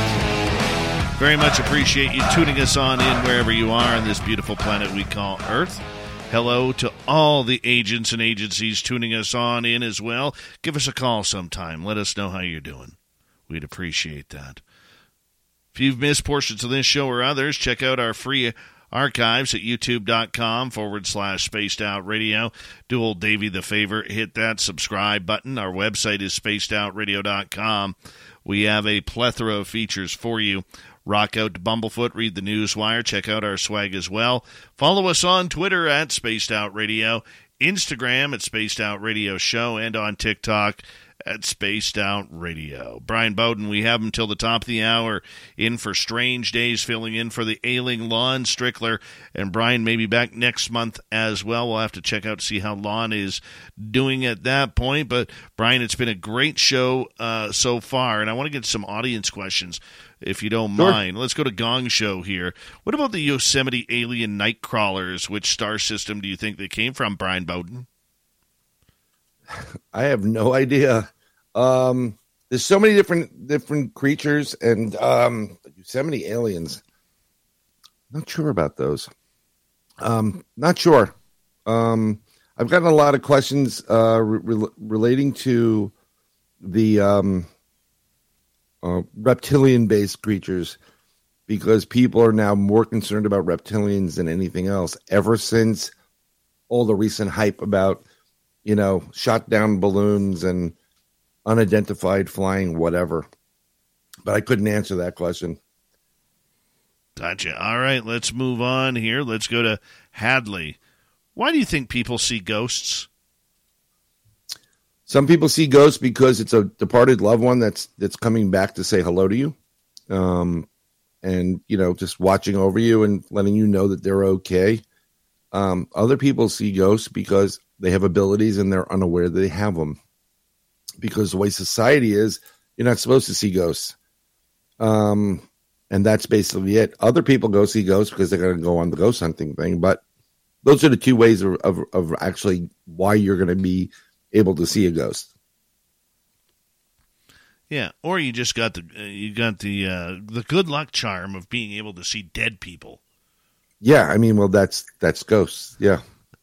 Soul Light is asking, what do you think happened to dragons and Pegasus? Um, that's a really great question. I was just talking because I want to throw unicorns in there if you don't mind. You go. I think some of them. I think the dragon end of it was hunted down, and after a while, it kind of the the need for certain aspects of the dragon uh, left the flight and um, that type of it. As far as the Pegasus, don't know. I, am but it's not only the Greeks that were talking about it. Uh, the whole British Isle used to talk about it, um, and eventually the Greeks came in there. But this was prior to the you know that type of mingling between the cultures. I don't know what happened to Pegasus. Um, there's been a couple of different. Every once in a blue moon, you'll get the random unicorn post with some sketchy like like it's a video but it's like you know from a distance like there's a unicorn there. And you're seeing a unicorn come out. Um as far as the pegasus don't know. I have no idea what happened to that. I'd love to see one. That would be uh, kind of uh, interesting Really that would, would be. Truth Entertainment is asking, what about the race species of extraterrestrial that travel the galaxies implanting other less entities with deep mind warps that convinces them of all kinds of nonsense? Well, there's a lot of races and species of ETs that do travel the galaxies. They do come here, and that's because it's not to convince them that all this stuff is nonsense. They're using us for our DNA. And um, there was a big discussion recently um, about, you know, I forgot where I was hearing it, but they're talking about the um, RH negative and stuff. Um, our friend Butch Witkowski and I used to talk about this all the time, and I stated it straight up. It's not about the RH, it's about your blood type and how rare you are in relationship to your DNA and the fact that DNA is the greatest base model to take these races that are dying off and make new, you know, members of that race. Because it's a science class, you know, you'll have alien, human, alien, alien, human, human. I mean, eventually, what you'll do is you can breed out the human aspect of it and still have the the alien race going. But I don't know if we, it's nonsense. Um, I've seen things and had experiences that people always call BS on, but 100% happen. All right, let's go on to Joe. My dog keeps seeing things in the house and growling at them. Is she seeing remote viewers? Nope, she's seeing spirits, and she's seeing either a ghost or an entity that is coming now. Um, they're going to see it and do react the way they should react. I think if it's a negative entity, um, they will cower and they won't, you know, they'll stop. Um, if it's somebody family related, but they've never met them that has passed on, be it a father, a mother, a grandparents, a sibling, um, they're just doing what they're doing. My brother, we had an apartment in our building, and the whole line it was cursed. And when we bought the apartment, I went in with my brother's Rottweiler, and he went to this one spot. It was like summer, so it was super hot. There was no AC on. This one spot was cold as ice. And as I'm walking around admiring the apartment, the dog's sitting there looking up, and then it cowered. This is a 150 pound Rottweiler, and it goes down like this, facing a corner. So later on, that that entity did reveal itself. It was giving people um, basically issues that turned into cancer and everybody in that that line of has died from some form of stomach ailment or cancer, including my parents. That's terrible. It is terrible. Um, the whole building is built um, where I live is where they built. Um, uh, they had the forge for uh, it's either the Merrimack, I think it was the Merrimack, or one of the ships for the Civil War, and the person that's doing it in there is literally um, a naval officer. He's been seen uh, half body apparition by the woman that was helping my mother from uh, Jamaica, who he ran at her and went through her, and she never went back into the house wearing the naval coat. Um, when I did a EVP session there, I got three names, and two were officers. One was naval, one was artillery, and they both the the the woman I forgot her name. You know, this is a while ago. The woman was the lover of both of them, and there was a there was like a big battle there between the two of them. It was like a love triangle. And if you look it up, it's all right there. I would never have known this. I just started putting names into Google, and boom, boom, boom, it all popped up. And the two officers that popped up, both of them had this love interest. It was it's very bizarre. That's why I'm trying to, you know, get out of that building. Don't blame you. Don't blame you. Uh, you know, uh, Joe also has an issue with aliens that he doesn't like to admit to. Well, I I, I had a couple of issues with aliens, and um, people are waking up with bloody noses now, nosebleeds that never did it. So we're having problems. Always the nosebleed. YJ says, Yes, it- I saw a blonde girl, early 20s, watching me fix my Jeep. Only saw a torso and head. Then she vanished when I said hi. Was she a remote viewer? Just initial gut feelings, please. No, she was your guardian angel. She was one of your guardians or um, spirit guides, and she was keeping an eye on you. Mm-hmm. Yep, one hundred percent. And that was, yeah, that's actually was a reading on my end, and that was that's what it was. I will confirm that. I will confirm that. Sure. Let's go to random guy. Dave, you're in a bunker. Spam or tuna in cans for the apocalypse? Tuna. Hmm. All depends. Do I have mayonnaise for the tuna? Hold that phone. I'll give you a reason why tuna. When I went to Hawaii, four people, four Hawaiians told me spam is the biggest thing in Hawaii. You want to know why? It's the closest thing to human flesh. They were formerly cannibals. That's why they eat spam. That's why I don't go to Hawaii. Pass the tuna, please. Uh, Well, do you have mayonnaise or or what? Now, if it, you know, like I know the whole tuna chicken by the sea kind of thing. I mean, who doesn't remember Charlie from Starkist? Oh yeah, right. Those were great commercials back in the day. But that was great. I don't know. I'm not a tuna fan, and I'm definitely not a spam fan. I'd have to say tuna though. I'll I'll go with tuna. But around here, you can eat almost anything. Up in your woods, I mean, you can bunker. You just go out for five minutes. You can Get pull a down deer. an elk. Get a deer. You have elk, right? Uh, yeah, somewhere, somewhere. Yeah, it's the bear you got to watch out for. No, you know, you know what is first thing I Moose would. and- I'll, I'll be honest with you. The apocalypse hit. Number one, they ain't getting in, into my area for a long, long time. Okay, they aren't because I'm just way too out there from where I live.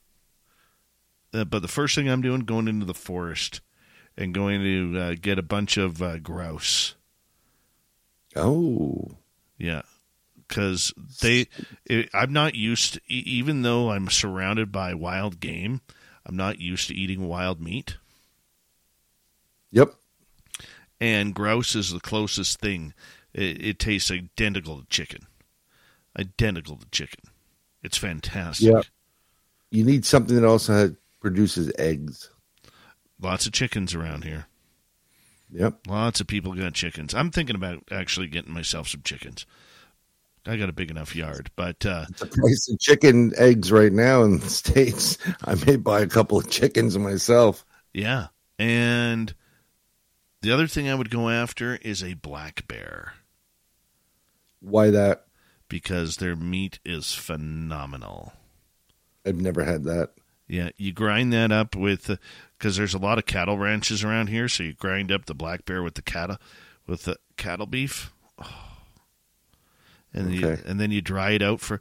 I, I will tell you this: the most tasty jerky I've ever had has been black bear. I, I got to try that. It's- we have a we have a place near near here called Bucky's, and they have black bear. Yeah. in there. So Yeah, I'll take Give it a try. it, and I'll, I'll go. Get, I'll go get some black bear jerky. Tastes really good. All right, let's move on here. let's go to. I'm getting hungry. That's why. All right. Uh, do you think ghosts know they're ghosts, or do some think they're still alive? Um, some don't realize they died, and yes, they they just don't realize they're dead. They do think they're still alive, and most of them, when you get to that point, if they haven't gone, we'll call it into the light, and they get stuck in the ether, um, they don't know. They like they don't know where they are. They feel like they're in a dark room and like what the heck's going on. Um, sometimes when you're there long enough and you get to to understand like you know you're dead then you know you are a ghost and you could um you have a couple options you always can go to the light when it comes by and try to go into the light um or you could just sit there and be one of those pains in the you know what that take your socks and monkey with people's minds Mm-hmm. Or yes sir or if it's an accidental, like they don't know what ha- what's happened. Well, that's that's Yeah. most of the time. Um, there was someone I, I was called. I was going to a meeting, and I was called by a friend of mine, and they needed help, and they needed somebody to go and help their ex husband, who died, who is who is currently, uh, I I see you on death's door and stuck between a, a world. So I actually had to go. I never met this guy before. Big old biker guy, like scary biker guy. He was not a nice guy. Um, and he was fighting me and i kept going back to her and saying look he's fighting me but what was interesting before i got the phone call i kept hearing the phrase eat a peach eat a peach eat a peach and so even while i was talking to him there and, and i eventually she's she told me you know tell him x has sent you. That, that's her name. So i went there and, and i said whoa don't get mad at me. I'm just here to help you. X sent me. And he had this like son of a mm, you know look on his face. Um i said you have a choice to make. You can either stay here. You can either move on die pass away and move into the light or you can come back but if you come back it's going to be painful but you seem like a fighter you can handle it and eventually he made his choice but he had no idea where the hell he was and i actually had to tell him where he was and it's very interesting because after I relayed all this to my friend who asked me to do this for her, um, I said, just curious, does eat a peach mean anything to you? Because it, it means something to me. I know what it means for me. She started laughing. He goes, yeah, yeah, yeah. He used to say it all the time. And because Duane Allman, the guitarist um, uh, for the Allman Brothers, the album that they put out, Eat a Peach, because he drove his motorcycle into the back of a peach truck. So he ate a peach and that's exactly what basically happened to this guy except it wasn't a peach truck so he he I had to tell him Wow, that's heavy. Yeah. I had a Oh, friend, it was I had great. A, I had a friend of mine who passed away, and this actually this story actually cost me a bunch of other friends who aren't believers. Uh, when I uh, remote viewed him to see where he was, he he was very atheist, and Yep. and atheist people are when they- they're just sitting there dumbfounded, not knowing where they are on the other Yeah. side. And there are stories about that night that I know that I've never let the family know, but other friends have confirmed where Yep. he was. And this gentleman, a friend of mine, uh, he was in his uh, late 30s and um, had had some chest issues in the past and decides to go to uh, a massage parlor, shall we say. I think that's a polite way to put it. le- leaves the massage parlor, and then uh, goes to walk down to his car, down a flight of stairs, and has a heart attack. Dies right Yep. there. And uh, he's found out like a couple hours later, he was already gone. But nonetheless, so I said to him, when I remote viewed in on him, I said to him, so Start your future at Eastern Shipbuilding Group and begin a new career that offers long term financial stability, increased wages, bonuses, with full benefits. Eastern Shipbuilding, located on the world's most beautiful beaches in Panama City, Florida, has been committed to producing the highest quality vessels for our customers for over 40 years. Now, hiring first class ship fitters, welders, electricians, pipe fitters, and many more. Offering a relocation bonus and the potential to exceed $80,000 or more for most of our top craft positions with incentive bonuses and overtime. Apply at easternshipbuilding.com. Start your future at Eastern Shipbuilding Group and begin a new career that offers long term financial stability, increased wages, bonuses, with full benefits. Eastern Shipbuilding, located on the world's most beautiful beaches in Panama City, Florida, has been committed to producing the highest quality vessels for our customers for over 40 years. Now, hiring first class ship fitters, welders, electricians, pipe fitters, and many more. Offering a relocation bonus and the potential to exceed $80,000 or more for most of our top craft positions with incentive bonuses and overtime. Apply at easternshipbuilding.com. what were you doing? He goes, oh, Davey. He goes, you know how I am. I went for, I can't use the term on the air, but it starts with rub.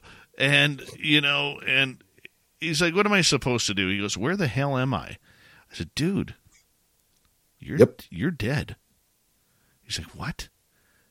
And it was amazing because he felt his feet were stuck on that stairwell because he kept asking me what all these really dark creatures were that were running around him. Yeah, there there is. I know what you're talking about. It's it's very much.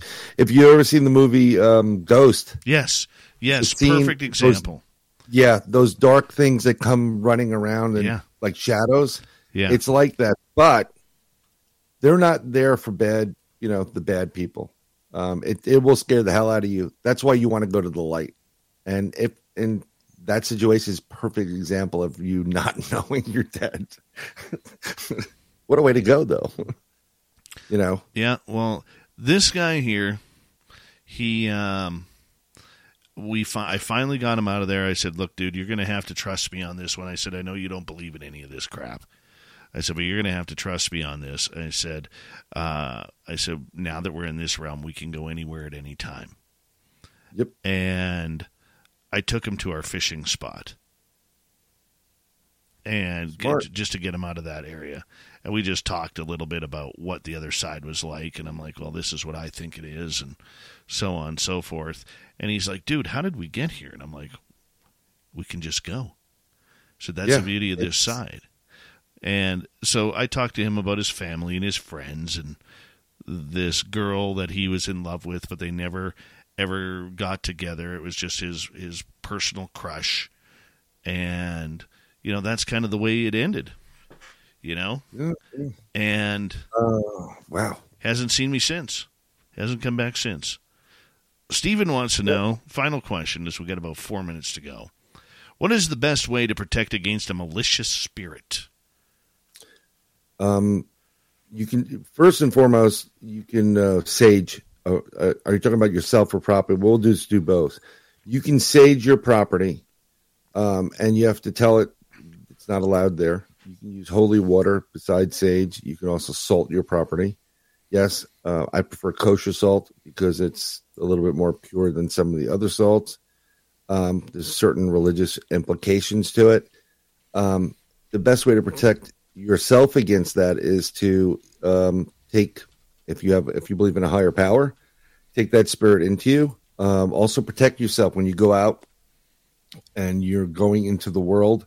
I like to put salt in my pocket, and you don't have to put, you know, like sprinkle salt there. Go go to those those restaurants, and they give you a little salt package. Take a bunch of those, stick them in your pocket. Um, this is good for anybody also that if you're going to go talk to the boss or you, you have a situation you don't know what's going to work out, put it in your shoes, put a couple packets in your shoes, and go and talk. It's going to protect you. That will protect you against malicious spirits. Um, it doesn't hurt to ask the Lord our God whatever you believe in to also, you know, shield you and put you in a bubble of white golden light and love from him or her, whatever your belief is. And that's a pretty good way to protect yourself in general from these things. And also don't do stupid things. Don't play with Ouija boards. You know, don't don't risk it. It's not worth it. Well, you and I will agree to disagree on the Ouija board thing. Um, I don't I don't do Ouija boards. There's multiple reasons, but there are other devices that kind of like them. You know, phonetic generators or Yeah. whatever. That's that's a different story. Well, I look at them as a tool, and I don't see like for me. I think that I don't think they're any more dangerous than say a, a pendulum or tarot cards or tea reading or hand reading or you know hanging out with random guy. You know, I don't see it uh, being a, uh, Tarot cards. Yeah. Yeah. Um, no, I, I there's something about the board. See, there's a little bit more guidance with some of these things versus the the board. You're something's moving and telling you yes, no. My name is Uncle Al, but you don't know what the hell that something is. There's the difference, and that's the difference. Like with with a tarot card, you're flipping over something and it's supposed to represent X, and you can do an interpretation. With the pendulum, you're you're asking yes and no questions. It's not really A, B, C, D, whatever. Ouija boards are a little bit weird, but yes, we can agree to disagree. But none of be in my house ever.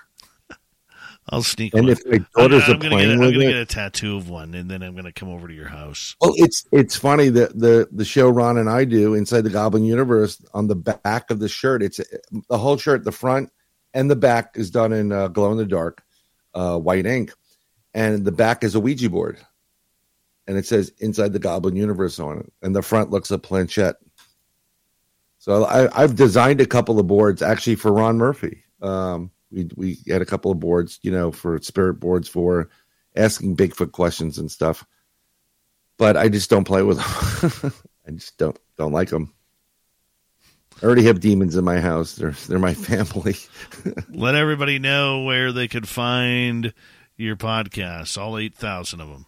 Sure, I'm on uh, I'm on every podcatcher out there. It's it's under Inside the Goblin Universe, and hopefully Ron and I'll be doing some shows.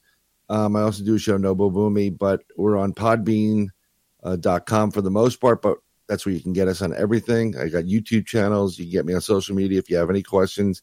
You say, "Hey, I saw you on Spaced Out Radio. I wanted to ask you X." I'll answer the question. Um, and if you're trying to friend me, just tell me, "Hey, I saw you on Spaced Out Radio." Don't just send a friend request. That's right. Brian likes his privacy. Coming up next on Spaced Out Radio in hour number three, we're going to head to the swamp. Then little Timmy Senor is going to join us for the UFO report. A jam packed hour number three coming up next on Spaced Out Radio. Before you go, I want to show you what I've been doing. Yeah. Been working a lot with frequencies. Yeah. So, okay. Yeah. Can you see that? Yeah. All right. I'm going to start it up. This is a signal, frequency, sound. And it's going to start in two seconds right there. Hi, Come Tits on. McGee. Thank you for filling in for the vacationing Veronica Corningstone.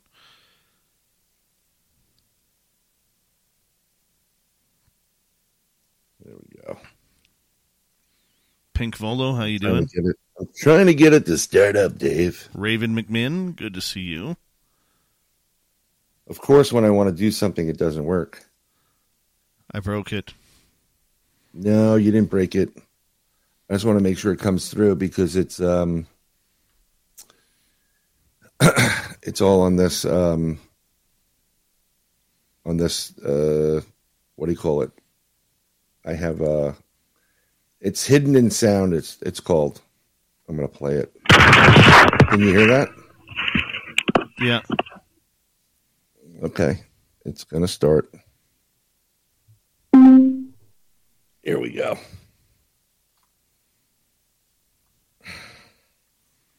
What the hell is this? So this is a spectrogram. And okay. It won't let me do it. Basically what it is is you use a spectrogram and in the spectrogram you're able to capture images. You can hide you can hide stuff in the signal of a spectrogram. Right. And that spectrogram that that I that I have there, when you play the signal, it actually will visually show an image that comes Cool. across. So it's um it's very very bizarre. Let me see if I can do one. Here, you one play. I got to hit the bathroom. I'll be right back. Yep, I'll show you everybody that's on there. This way, I'm taking off the Bluetooth, and let's try it this way.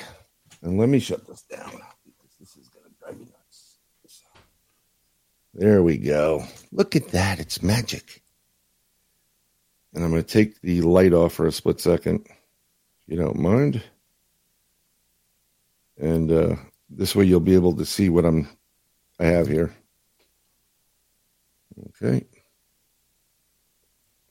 Sorry for that, but the tablet. And as you can see, there's a hidden message within the sound file itself that's running. So this is just one of many uh, files and sounds that I've uh, been playing around with in relationship to what's going on in the age of uh, this investigations that I do for UFOs, uh, cryptids, and the program is uh, let me tell you right now.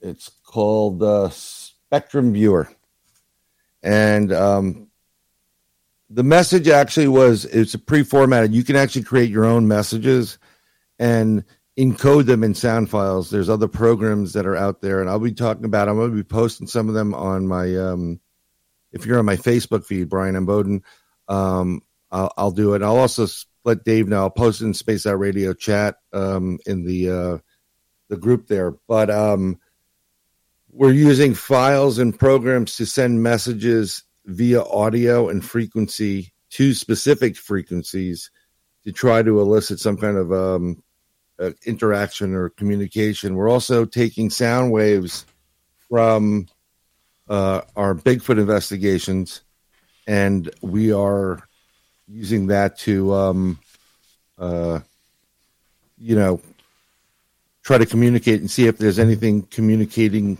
uh, via the ultrasound uh, wavelength. So, so th- this program it's it's a spectrogram, and what it does, Dave, is just while you're out, it it puts a hidden, it puts a hidden message in. Right. See that, and it's an audio file, and the spectrogram reveals the message that's there. Well, that's cool. And we're what we're doing is see when we did a, an investigation in the lake, I actually did this and took some of the audio we got, and one of them appeared um, a gray alien, like the alien that you would see in the opening of the start original Star Trek. Oh, that big gray alien. It appeared Wow. in the spectrogram.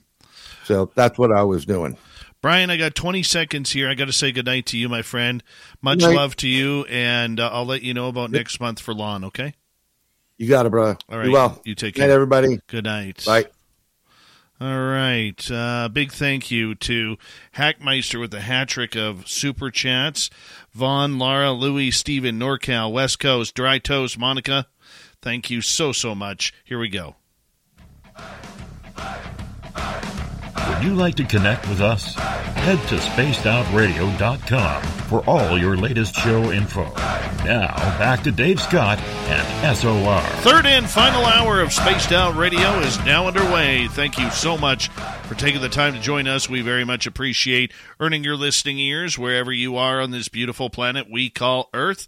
Hello to everyone listening in on our terrestrial affiliates around North America, digitally on Odyssey Radio, TalkStream Live, and KPNL.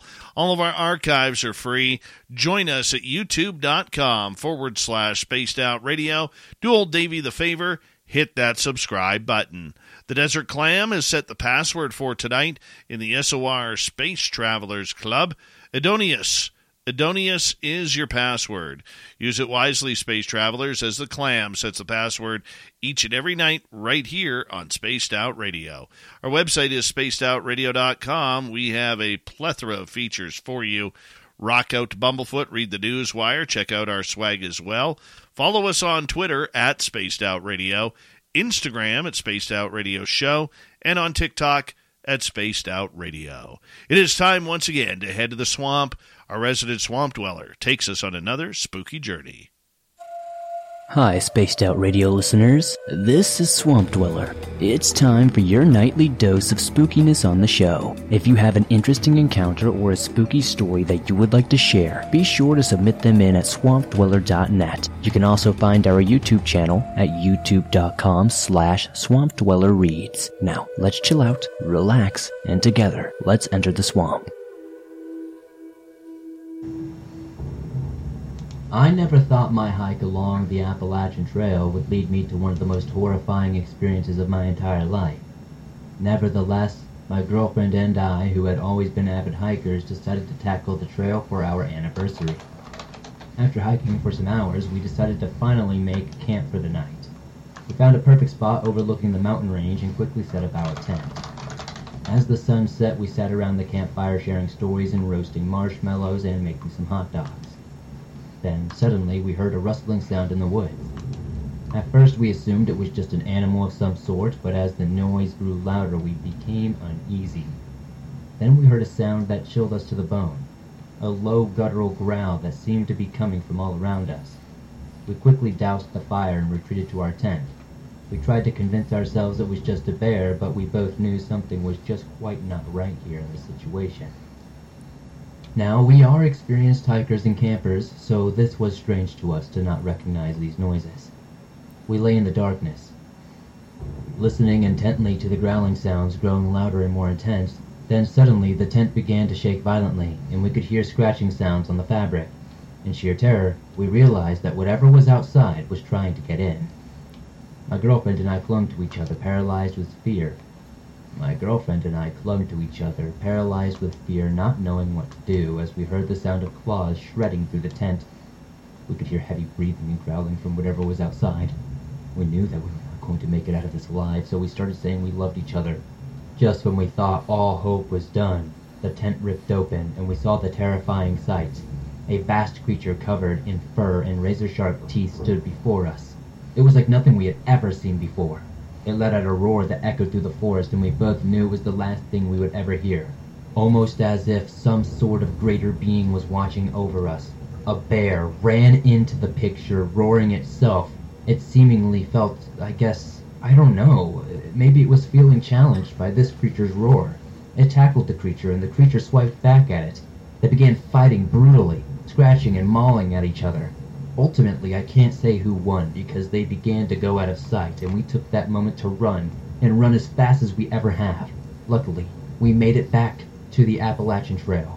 We ran as fast as we could and made it to the nearest conservation building that we could find and met up with some other hikers. We told them our story and got airlifted to a hospital as quickly as possible. We are lucky to survive and to be able to tell this story, but I have no idea what it was that nearly ended our lives that day.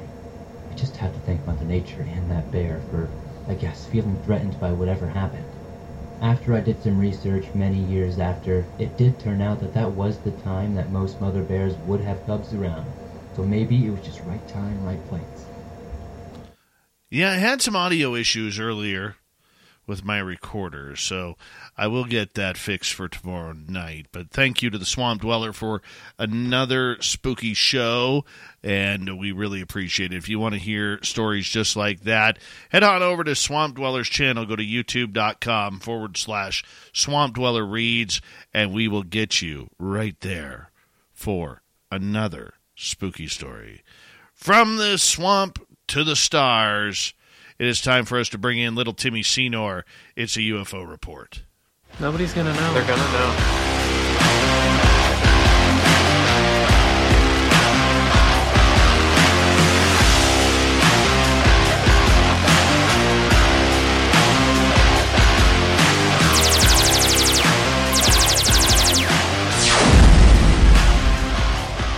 Big Bad Tim Senor is with us again, once again, for the UFO report. And, oh, you know, Tim, I am so, so relaxed that for the first time in about a week or so, we have not had any news about balloons, about drones being shot down, about China, about anything. And, oh, man, it almost feels like it's good to be back to normal.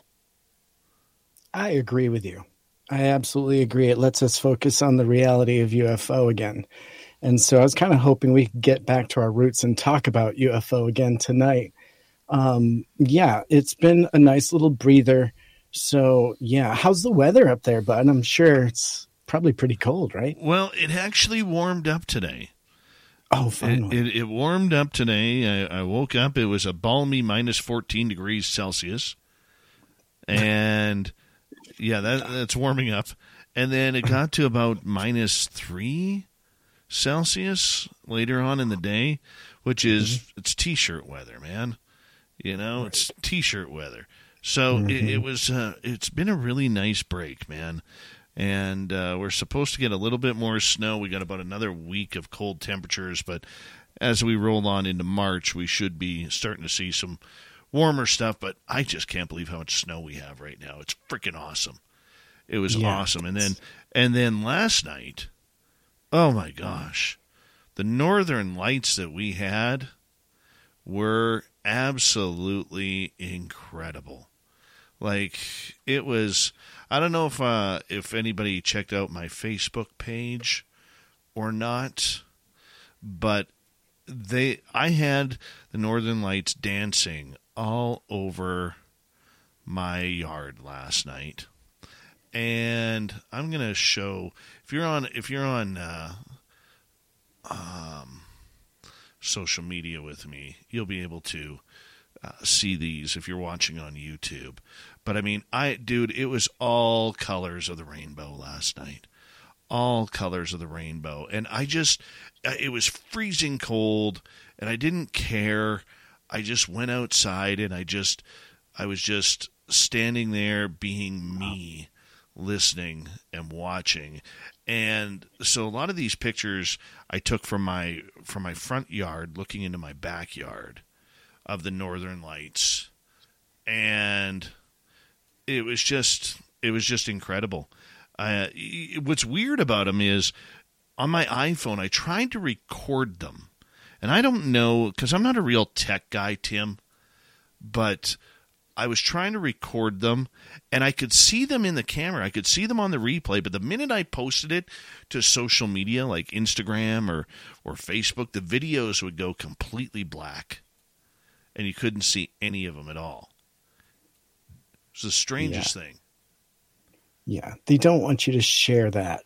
Is what that is. No, um, yeah, it's it's really tricky to capture those things in low light situations, and then when you upload it, it seems to lose a lot of definition. So anything low light isn't going to read really well when you upload. But um, you know that is absolutely breathtaking, and I got to say, it's obviously due to the intense solar storms, you know, yes. the supercharges in the auroras, right? And it stretched all the way to the UK and further recently, right? With some of these massive flares. This picture that I'm showing now, and unfortunately our radio audience can't see it. It's got the northern lights, it's got pink, it's got white, it's got purple and green, a little bit of blue, and then right in behind it you can actually see the Big Dipper through wow. the northern lights. It's pretty incredible. It's like, and this was like right over top of my house, man. And it, it was just one of those moments where you just sit back and think, wow, like this is what it's all about. It's incredible. Oh, it was just, it was absolutely amazing. Absolutely amazing and uh, I I just had a lot of fun with it. A lot of fun, just taking it all in and and relaxing with it. So, yeah, amazing photography too. Yeah. It's really great. You just, got the snow capped trees in the foreground, and then sometimes your house covered in snow, and that is just gorgeous. Oh, it was it was amazing. Like I, a few times, I'm like, oh, maybe I'll go in, but then you're like, no, no, no. What if I'm, what if I'm missing something? You know, what if I'm missing? Yeah. And then all of a sudden you'd see the the the northern lights kind of they go down in one area and then pop up in another, and, and next thing you know, I'm like just looking over top of my house, and it was like right there Just phenomenal. Just phenomenal. I absolutely loved it. But let's get right to the UFO side of everything. Uh, there's a, a very popular group called NUFORC. They released a UFO geographic analysis data. What's this uh, all about? Yeah, the National UFO Reporting Center was founded in 1974 by the noted UFO investigator Robert Gribble. And the center's primary function over the past four decades has been to receive, record, and to the greatest degree possible, corroborate and document reports from individuals who have been witness to unusual possible UFO related events. And so, through its history, the center has processed over 150,000 reports and has distributed its information to thousands of individuals. And recently, NUFORC has taken some of its geographical data and uh, focused on putting it into a featured data set that could go ahead and plot all of the sightings into geographic features, uh, such as a map, a global map. And so NUFORC uh, categorized it in different ways for different map features. And so now they've categorized it by city, perhaps, to determine the relationship between geography and sightings. And others, uh, other ways they've done it is by plotting the first 200,000 sightings um, you can kind of see scatter plots that um, show densities of UFO sightings, and they're able to glean some in, in information uh, based on how that looks on the maps. And for example, um, they went through and did it by county at one point, and so the counties with the largest number of sightings can be counted using a uh, a choropleth map, which is basically a, speckles and uh, dots, and it shows immersion with uh, different colors. So uh, we see that southern New Mexico and Clark County, Vegas, along with strip of counties in Northwest, as having the highest numbers of sightings. And then on the East Coast, areas like Miami, New York, and Maryland have incredibly high counts as well. And so often one of the claims made was that the 37th parallel has a higher concentration of sightings and strange activity. But now we're able to see that, in fact, uh, not to be true. And in fact, it looks like the 40th parallel should be considered the strange, quote, strange, strange parallel. And um, we're wondering whether this is due to the high population density, because the cities like New York and Chicago, which lie close to that latitude, um, or if it's actually just due to the number of events. And so we can also see that um, they can take this and refine it by looking into sightings around the world and refine it again to heat maps, meaning um, frequency. So you can categorize things by how you're trying to sort the information. And so it's a new tool that NUFORC has put into play, and I think it's going to glean some really great insight. So it's kind of exciting stuff, Dave, and um, people that are interested can absolutely go to NUFORC's website to get some of that. And there's also a great article on it on Medium. Well, I think the other thing we need to remember here is NUFORC is one of the oldest reporting sites, and and as far as I know, they've never really played the government game. This is a place where I think we can uh, honestly say that you know there is something there that can that can uh, you know be right down the middle. I'm not sure if that's your microphone or my microphone, but I hear it ticking in the background. Yeah, it's definitely your microphone. Seems to be gone now. Sorry. Okay. You just let me know if it comes back and I will deal with it. Yeah, it just came back. The minute you turned it up, it just came back. Okay. Like, like the cat came back the very next day. Yeah, the center director, Peter Davenport, has been doing a lot of work to get this um, beyond the just accepting of reports. And I think the next steps really are to collaborate and get the data kind of put into a fashion that can be used by researchers and analysts. And um, these are definitely some of the right steps. Let me know if that uh, ticking sticks around, and I will try maybe jumping out and jumping back in. No, we seem pretty good now. We seem pretty good now. But uh, Peter Davenport, once again, I mean, this is a gentleman who's been doing UFO research almost 60 years. And he is in his late 70s, early 80s. He is still going strong, still does not have a cell phone. The number you get is his home phone, which you can file any sort of report on, and it's highly accurate. For what he does, it's highly accurate. And, you know, he uh, he's never played the government game. You know, I mean, other people have. I mean, we've seen MUFON, we've seen other groups. NUFORC has not. So, I mean, trustworthy. That's why Peter Davenport has one of the best names in ufology, and I think that's uh, that's a great reason. So, any report that comes from him, I think is amazing. Let's move on here, as we got about five minutes to go before we go to break at the bottom of the hour. It's a UFO report with our good friend Little Timmy Senor, and let's go to the Pentagon. Apparently, has no plans to release images of unidentified objects from recent shootdowns. Should we be surprised by this? Well, maybe.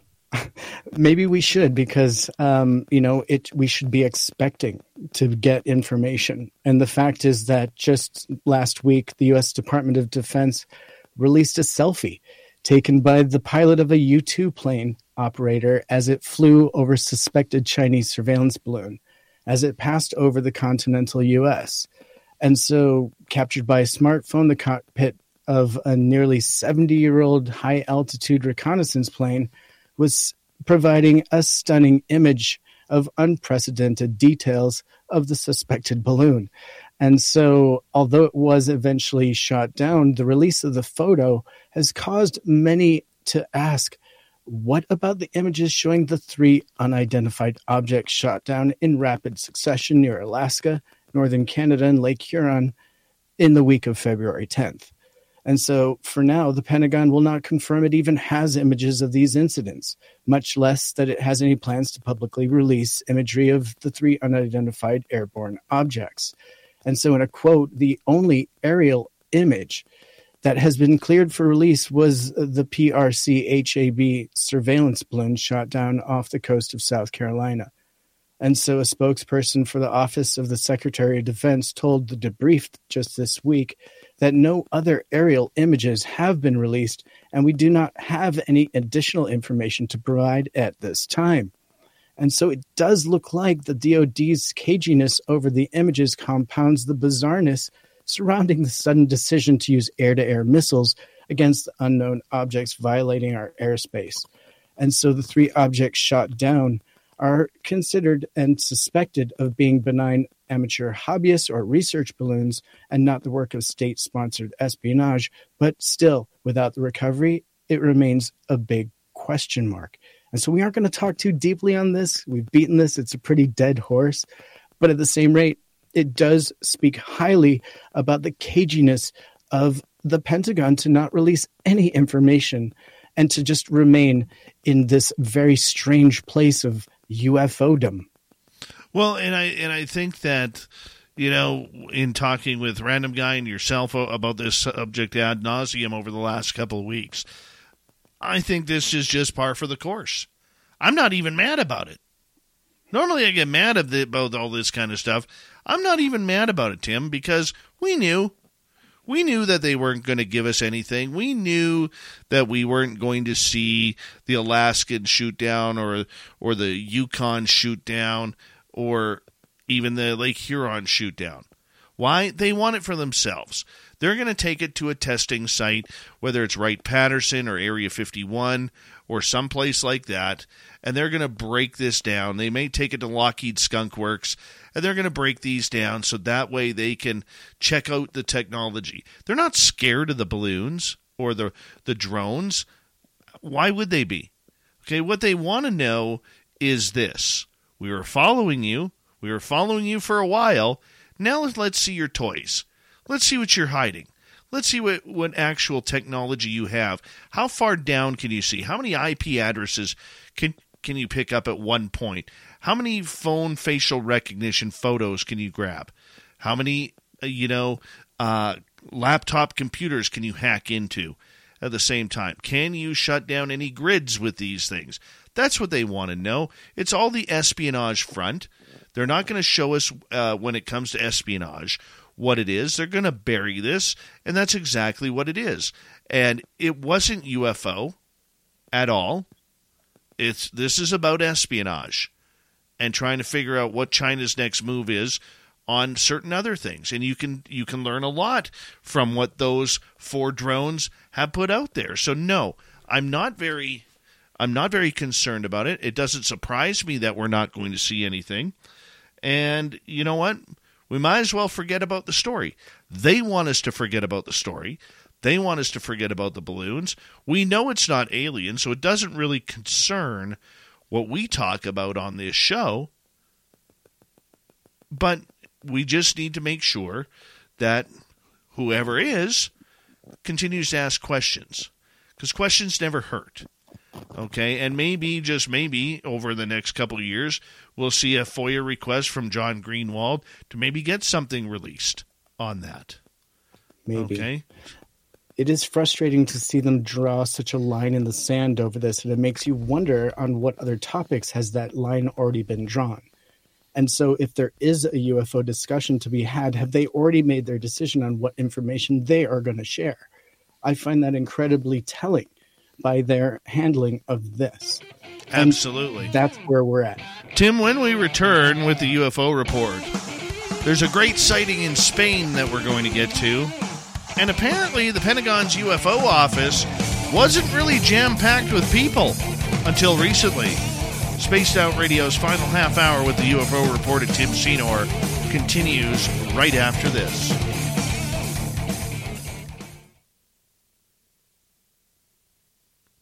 There we go. We're clear. Yeah, there was a ticking coming through.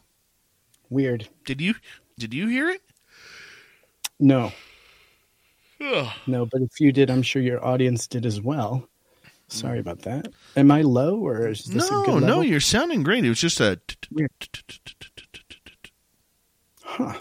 because I, know it was on your end because the minute I muted you, that's then it disappeared. Weird, wild stuff. Nice hoodie, by the way. Oh, thanks, buddy. No problem. Very comfortable stuff. Oh yeah, I could only find a large, bud. Oh no! Yeah, and I leave Kira checked is going to online. be pissed with you. It's really hard to find that. So It's a uh, nice shirt. Yeah, I did go and look though. I appreciate We'll that. we'll see. Maybe I Maybe appreciate not. My, my hunt is not over yet. That's okay. That's okay. So uh, I have. Do you think that uh, Bigfoot hibernates if he's like a flesh and blood creature? If Jim Goodall doesn't hibernate, Bigfoot doesn't hibernate. I don't think Jim lives anywhere that he'd have to hibernate. no, I'm just teasing. I wonder that as well. Um, I think this is what I think. I think it has dens either underground or in a cave system, or it can just hop into a different dimension that's warmer. Interesting. Yeah. It looks like it's built for a lot of different weather. You know, so I, may would, about. I would love to. I would love to see a true uh, hair sample to see if it's anything like deer or elk or moose, because uh, the reason why those animals, even cows, um, caribou, animals like that, their hair is hollow. So if you look at it, like our hair, it soaks up water. Okay? Their hair does not. It runs off like a tarp. That's why, you know, you'll see uh, deer, you know, congregating out in the rain or cows congregating in the rain, whereas horses or other farm animals like to be under cover, or even a lot of other wild animals like to be under cover because it gets them cold much like humans. But for for deer, horses, and uh, or not horses, uh, maybe some horses, I don't know. Uh, but for deer, they their hollow hair um, just doesn't absorb.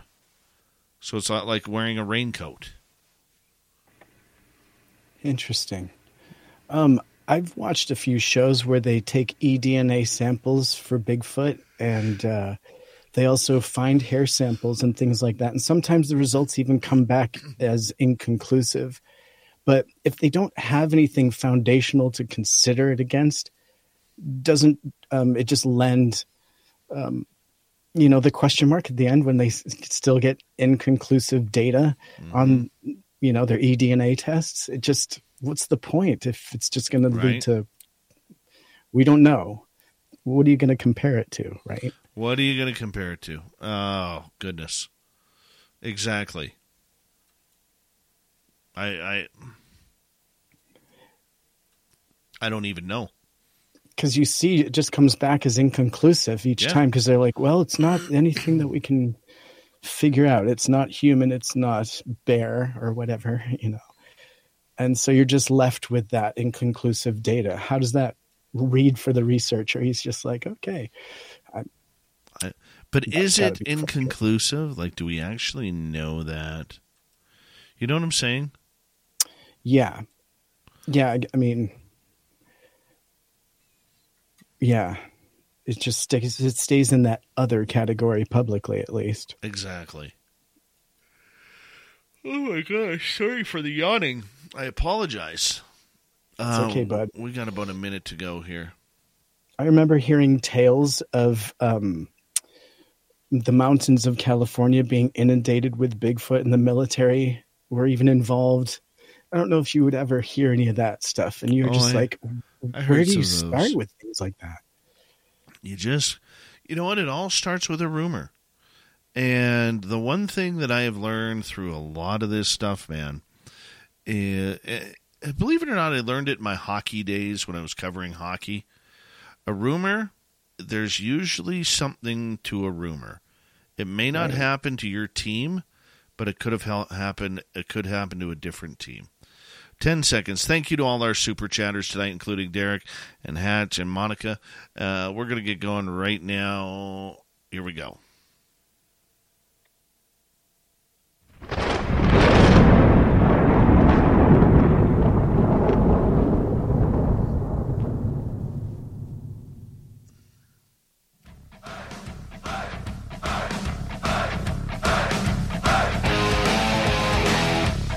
We rounded third. We're heading for home tonight on Spaced Out Radio. Good to have you with us. My name is Dave Scott. Hard to believe we already have just half an hour to go. Reminder to all of you that if you've missed portions of this show or others, check out our free archives at youtube.com forward slash spaced out radio. Do old Davey the favor. Hit that subscribe button. Our website is spacedoutradio.com. We have a plethora of features for you. Rock out to Bumblefoot, read the news wire, check out our swag as well. Follow us on Twitter at Spaced Out Radio, Instagram at Spaced Out Radio Show, and on TikTok at Spaced Out Radio. We continue with the UFO report. Little Timmy Senor is here, and apparently there was quite a UFO sighting, Tim, in the country of Spain. What happened here? Oh yeah. So uh, it actually was in Tarifa, Spain, in August of 1989. Okay. and it's a great uh, series of events that took place, and they documented it through the organization called the Institute of Hispanic Ufology, that was established in October of 1998, with the appearance of issues called Inexplicata, and the organization is currently um, continuing its work with representatives and contributing ed- editors with dozens dozens of Spanish speaking countries. Excuse me. And so um, this is a giant UFO that hovered over Tarifa, Spain, And the sighting and description of events took place shortly before August 1st of 1989. A Navy non-com watchman received a phone call at his family home in the town of Tarifa, Cadiz, and he happened to be on duty that evening. The non-com, who was having a peaceful family dinner at the time, answered the phone not knowing that he was about to become the protagonist of a story that would scar him for life. So the voice on the other end of the line was a member of the Guardia Civil, or the Spanish state police, advising him that some children had reported lights at sea, not so far from shore. So fearful that the lights could be signals from a ship in jeopardy, they advised him of the event so that he could look into the origin of the lights, being the Navy's representative in such a matter. The protagonist hung up the phone and let his hose, following the Castillo, and it, left his house. It's just a spelling error there, sorry. Following the Castillo de Santa Catalina Highway being the highest elevation on the Tarifa coastline from which he, the observations could be made. His vehicle was rising towards the castle when he reached a plateau halfway up and stopped dead, amazed at the sight his eyes were showing him. He was unable to properly explain the sensations coursing through his body, coming face to face with something completely different from what he had expected. An enormous disk, some 200 meters in diameter, was cruising down the coastline from the direction of the city of Cadiz, and at a very high speed. While the size may be an overestimation, it had been estimated to be the size of a biconvex lens and made no sound whatsoever, and gave the impression of floating, as if gravity were of no consequence. So the giant UFO was lit like a huge white phosphorescent lamp, looking as it did, but not hurting the eyes. It appeared to be solid with well defined edges without any visible doors or windows. There were no there was no noticeably noticeable structures or markings.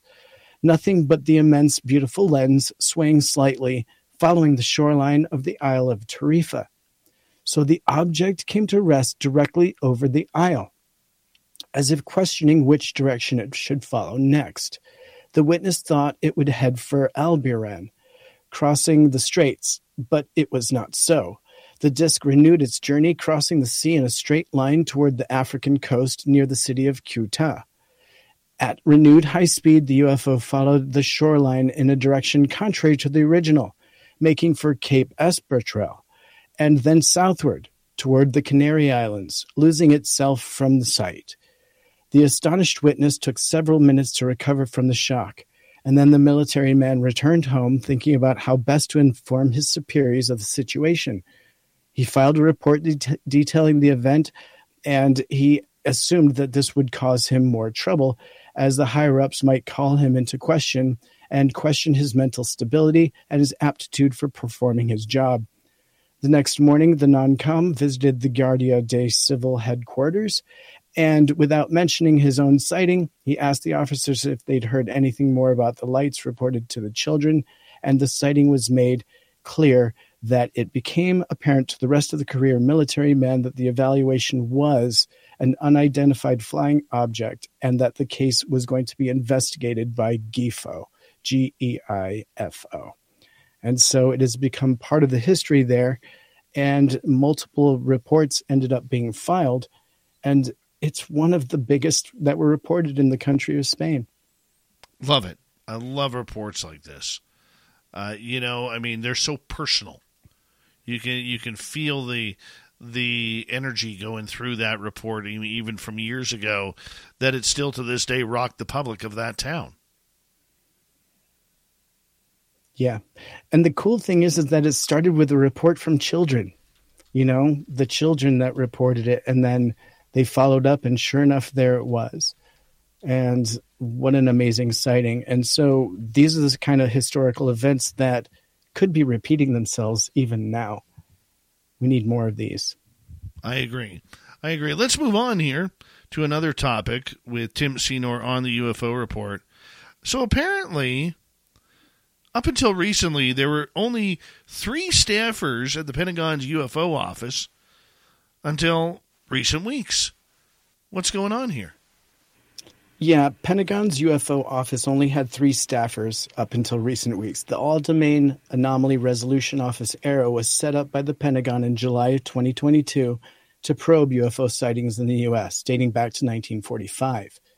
And so until recently, they only had the three full time staffers. And one source close to AARO told Daily Mail that a bipartisan group of 16 senators wrote to the Pentagon Thursday asking for more money and staffing for AARO. So the Pentagon office in charge of investigating the UFO topic, like those shot down over Alaska, Michigan, and the Yukon, including UAP and other events, only had three staffers until recent weeks. And so the office allegedly been sh- been slow to grow and is desperate for funding despite the global spotlight on unknown objects flying in America's airspace. That led to four Sidewinder missiles and takedowns by U.S. jets this month. And so both Democrats and Republicans agree that they have been complaining for years about the U.S. military ignoring UFO reports and the security risks that they entail. And so now a group of 16 senators, led by Senator Marco Rubio of Florida and Senator Ken, Kristen Kirsten Gillibrand of New York wrote to the Pentagon Thursday asking for more money for AARO, warning that it's just facing a funding shortfall that will impede its ability to fulfill its mission. And so we are going to definitely see more of this push coming forward while we recognize that there's an administration request for funds in fiscal year of 2023 to fund basic operations and expenses for AARO. And it's fin- currently facing that funding shortfall that will impede its ability to fulfill its mission. And so this letter was including a quote here saying that the amount of outlined in the classified attachment is crucial to AARO's scientific plan, and the lack of funding in these capabilities presents a serious impediment to its mission. The letter adds that the 2024 budget, which all but finalized, does not include adequate funds either. And so the all domain office AARO has set up by the Pentagon last year to probe the unidentified aer- aerospace, I'm sorry, the unidentified objects in the US aerospace and underwater has taken on offices that had been included in previous times, looking back to even November of 2021. They had only one staff member. And so they'd incorporated that member, and now they're looking for more. And so this is a growing problem that is lacking funding, lacking attention. And so this letter that they wrote just this past week is trying to bring some attention to that gap. And so do you think that this is a good heading that we're going down? Do you think it's really about UFO or is it more just funding to dive into possible defense against spy balloons and things like that? What are your thoughts? Well, the first thing that comes to mind here is the fact that we know that threats equal dollar signs. We know that. We've talked about that numerous times on this show. And I'm not a fan of it. I know you're not a fan of it either, Tim, but that's just the way it is. You know, UFOs for dollars is what it should be called. It's like a telethon. However, okay, the fact that the U.S. government has made such a big stink about UFOs or UAP, whatever you want to call them, okay, in order to try and protect American airspace and North American airspace, you can't get things done without people. Okay? Now, if this subject is so, so top secret, you're telling me that you don't have enough people within the government system that could look into this? Retired pilots, maybe? Or retired random guys? Or other alphabet agencies that could look into this subject with a clear set of eyeballs to see what is ours and what's not? To be able to uh, record these trackables? I mean, this is the reason why Lou Elizondo quit the first place if you if you believe his story, which I do, okay, where he stated that it, it's just there wasn't enough people to get the job done, and you know we talk about protecting our land, but most of this stuff that if we're ever invaded, they're not coming with ships anymore. We're going to see them from hundreds of miles, thousands of miles out. What we're not going to see is something hypersonic that is all of a sudden maybe has stealth technology that is racing through the sky to get here. That's what we need to prepare for. Right. The thing is, we have seen offices like this in the past, and perhaps they haven't had a focus on UFO, but they've been doing the same work that AARO is doing in some of these interagencies. For example, uh, in 2008, the late Nevada Senator Harry Reid wrangled 22 million for a program called the Advanced Aerospace Weapons System Applications Program, or AAWSAP. And after the funding ended and the program folded in 2012, a new program ran out uh, of the Office of the Undersecretary of Defense for Intelligence, run by Lou Elizondo, and was started and called the Advanced Aerospace Threat Identification Program, or AATIP.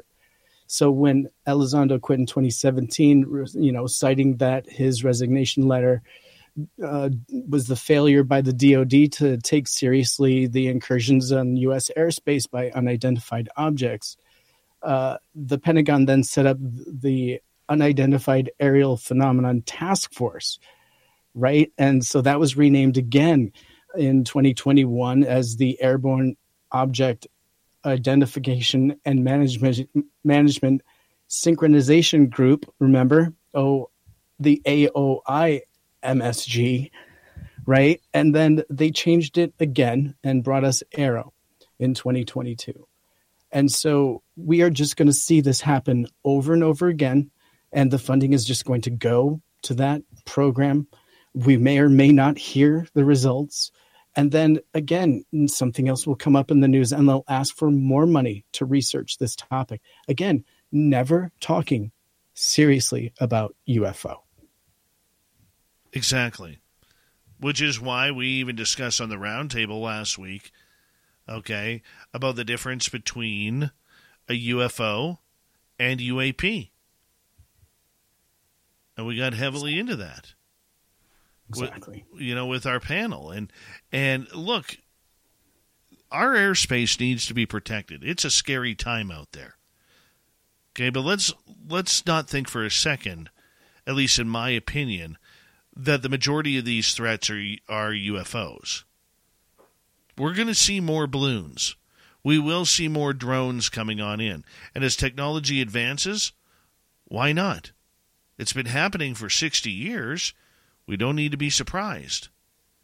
You know, but on the UFO front, Tim, doesn't it make you wonder if they're taking the UFO side seriously or not? Like, I, I'm confused about this. What's your thoughts? I 100% agree because even when you hear Senators Gillibrand and Rubio talking on the topic, they're not really talking about UFO. They're talking about funding for programs. And again, those programs, as we know, are very focused on what is floating in our airs, not the thing that is moving at 65,000 miles an hour. We're not hearing about that. We're not hearing about the transmedium objects. Um, we're only hearing about the balloon like entities. And so they're leaving out a massive part of the research that they're obviously doing. And let's also consider that maybe some of the other objects that they shot down are within that group of other, but we're not going to hear about it. It's not the part of the story they want us to know. So again, it's one way to cover it. And who knows? But I definitely agree with you that this is not about UFOs. It never has been. Um, and it's kind of been one of those things that they've been playing that card the whole time. That I hate to say it, but there is a reality to UFO that they absolutely love, and it's nothing more than watch this card while I shuffle some money behind. You know, it's very obvious. Um, and it's frustrating because there's a reality that they're missing.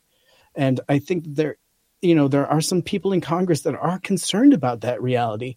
But when they talk about it behind closed doors, I don't think that it's taken very seriously because it's not what we're hearing in the forefront of their concern. And what is that forefront, though? I think that's the question that needs to be asked. What what is the prerogative of this department? Like you've listed off six or seven different different uh, agencies that have been covering this subject.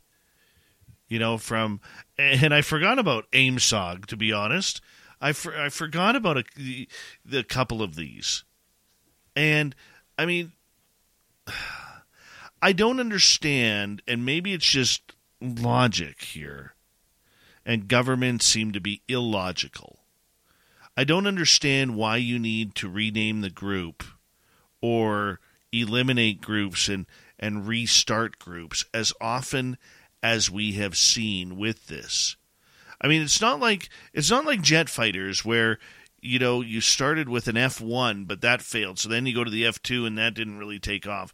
F3 and then you to finally get to the F4. Then your F5 worked. Your F you didn't have an F6 or an F7, but you had an F8. Okay. Yeah.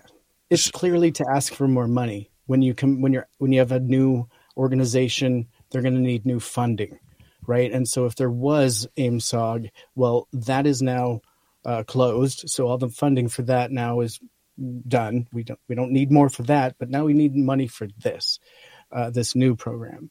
And so it's it's always uh, the hand out, you know, for more money. And so they're going to rename it and retag it and rebrand it until they can get the funding for whatever they're pushing. And I'm believing at this point, it's pretty transparent that they're pushing for the secret programs that uh, our opponents are using against us.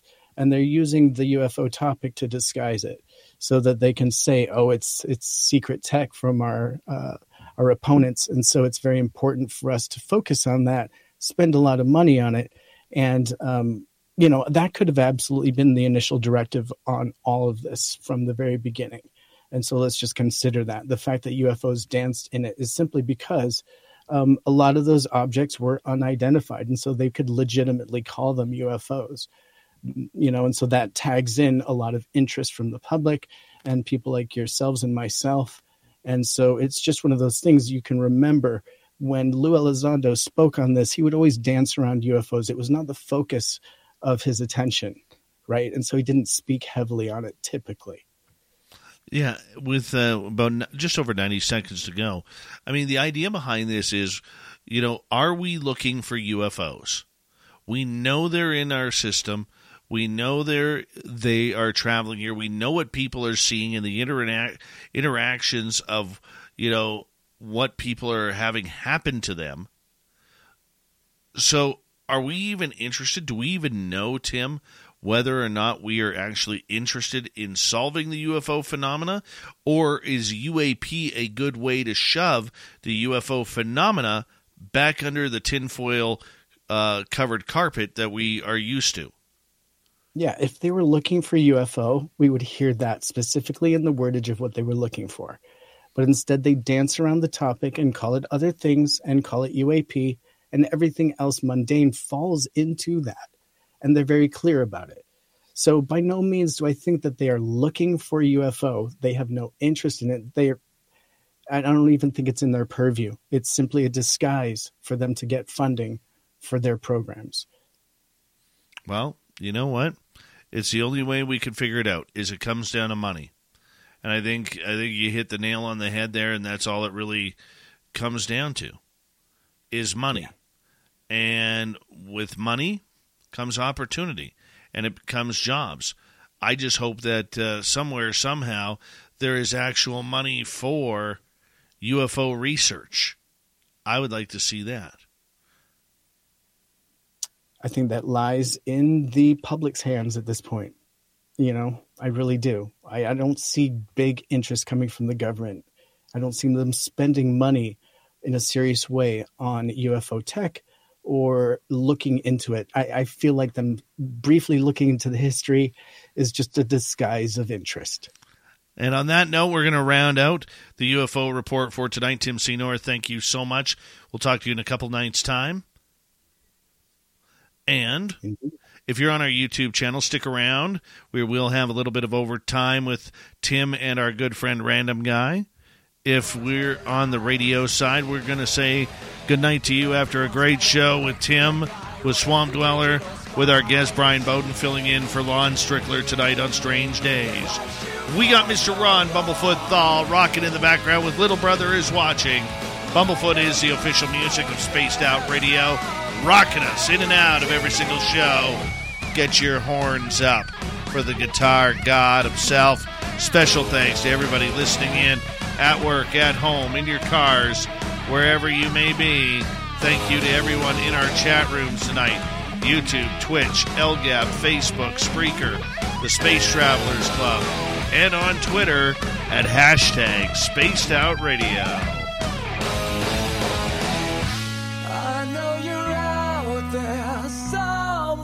Remember, this show is copyright by Spaced Out Radio and SOR Media Ventures Limited. Thank you so much for choosing to share your evening with us. Because together, my friends, Make a mistake. We're watching. we own the night. Mr. Bumblefoot, we need a favor. We need you to take us home.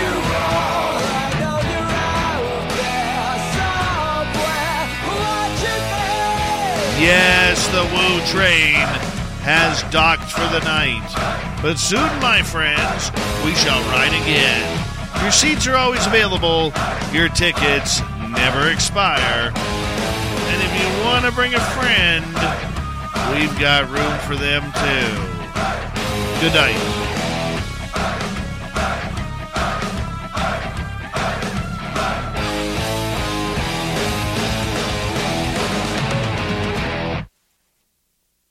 Start your future at Eastern Shipbuilding Group and begin a new career that offers long term financial stability, increased wages, bonuses, with full benefits. Eastern Shipbuilding, located on the world's most beautiful beaches in Panama City, Florida, has been committed to producing the highest quality vessels for our customers for over 40 years. Now, hiring first class ship fitters, welders, electricians, pipe fitters, and many more. Offering a relocation bonus and the potential to exceed $80,000 or more for most of our top craft positions with incentive bonuses and overtime. Apply at easternshipbuilding.com.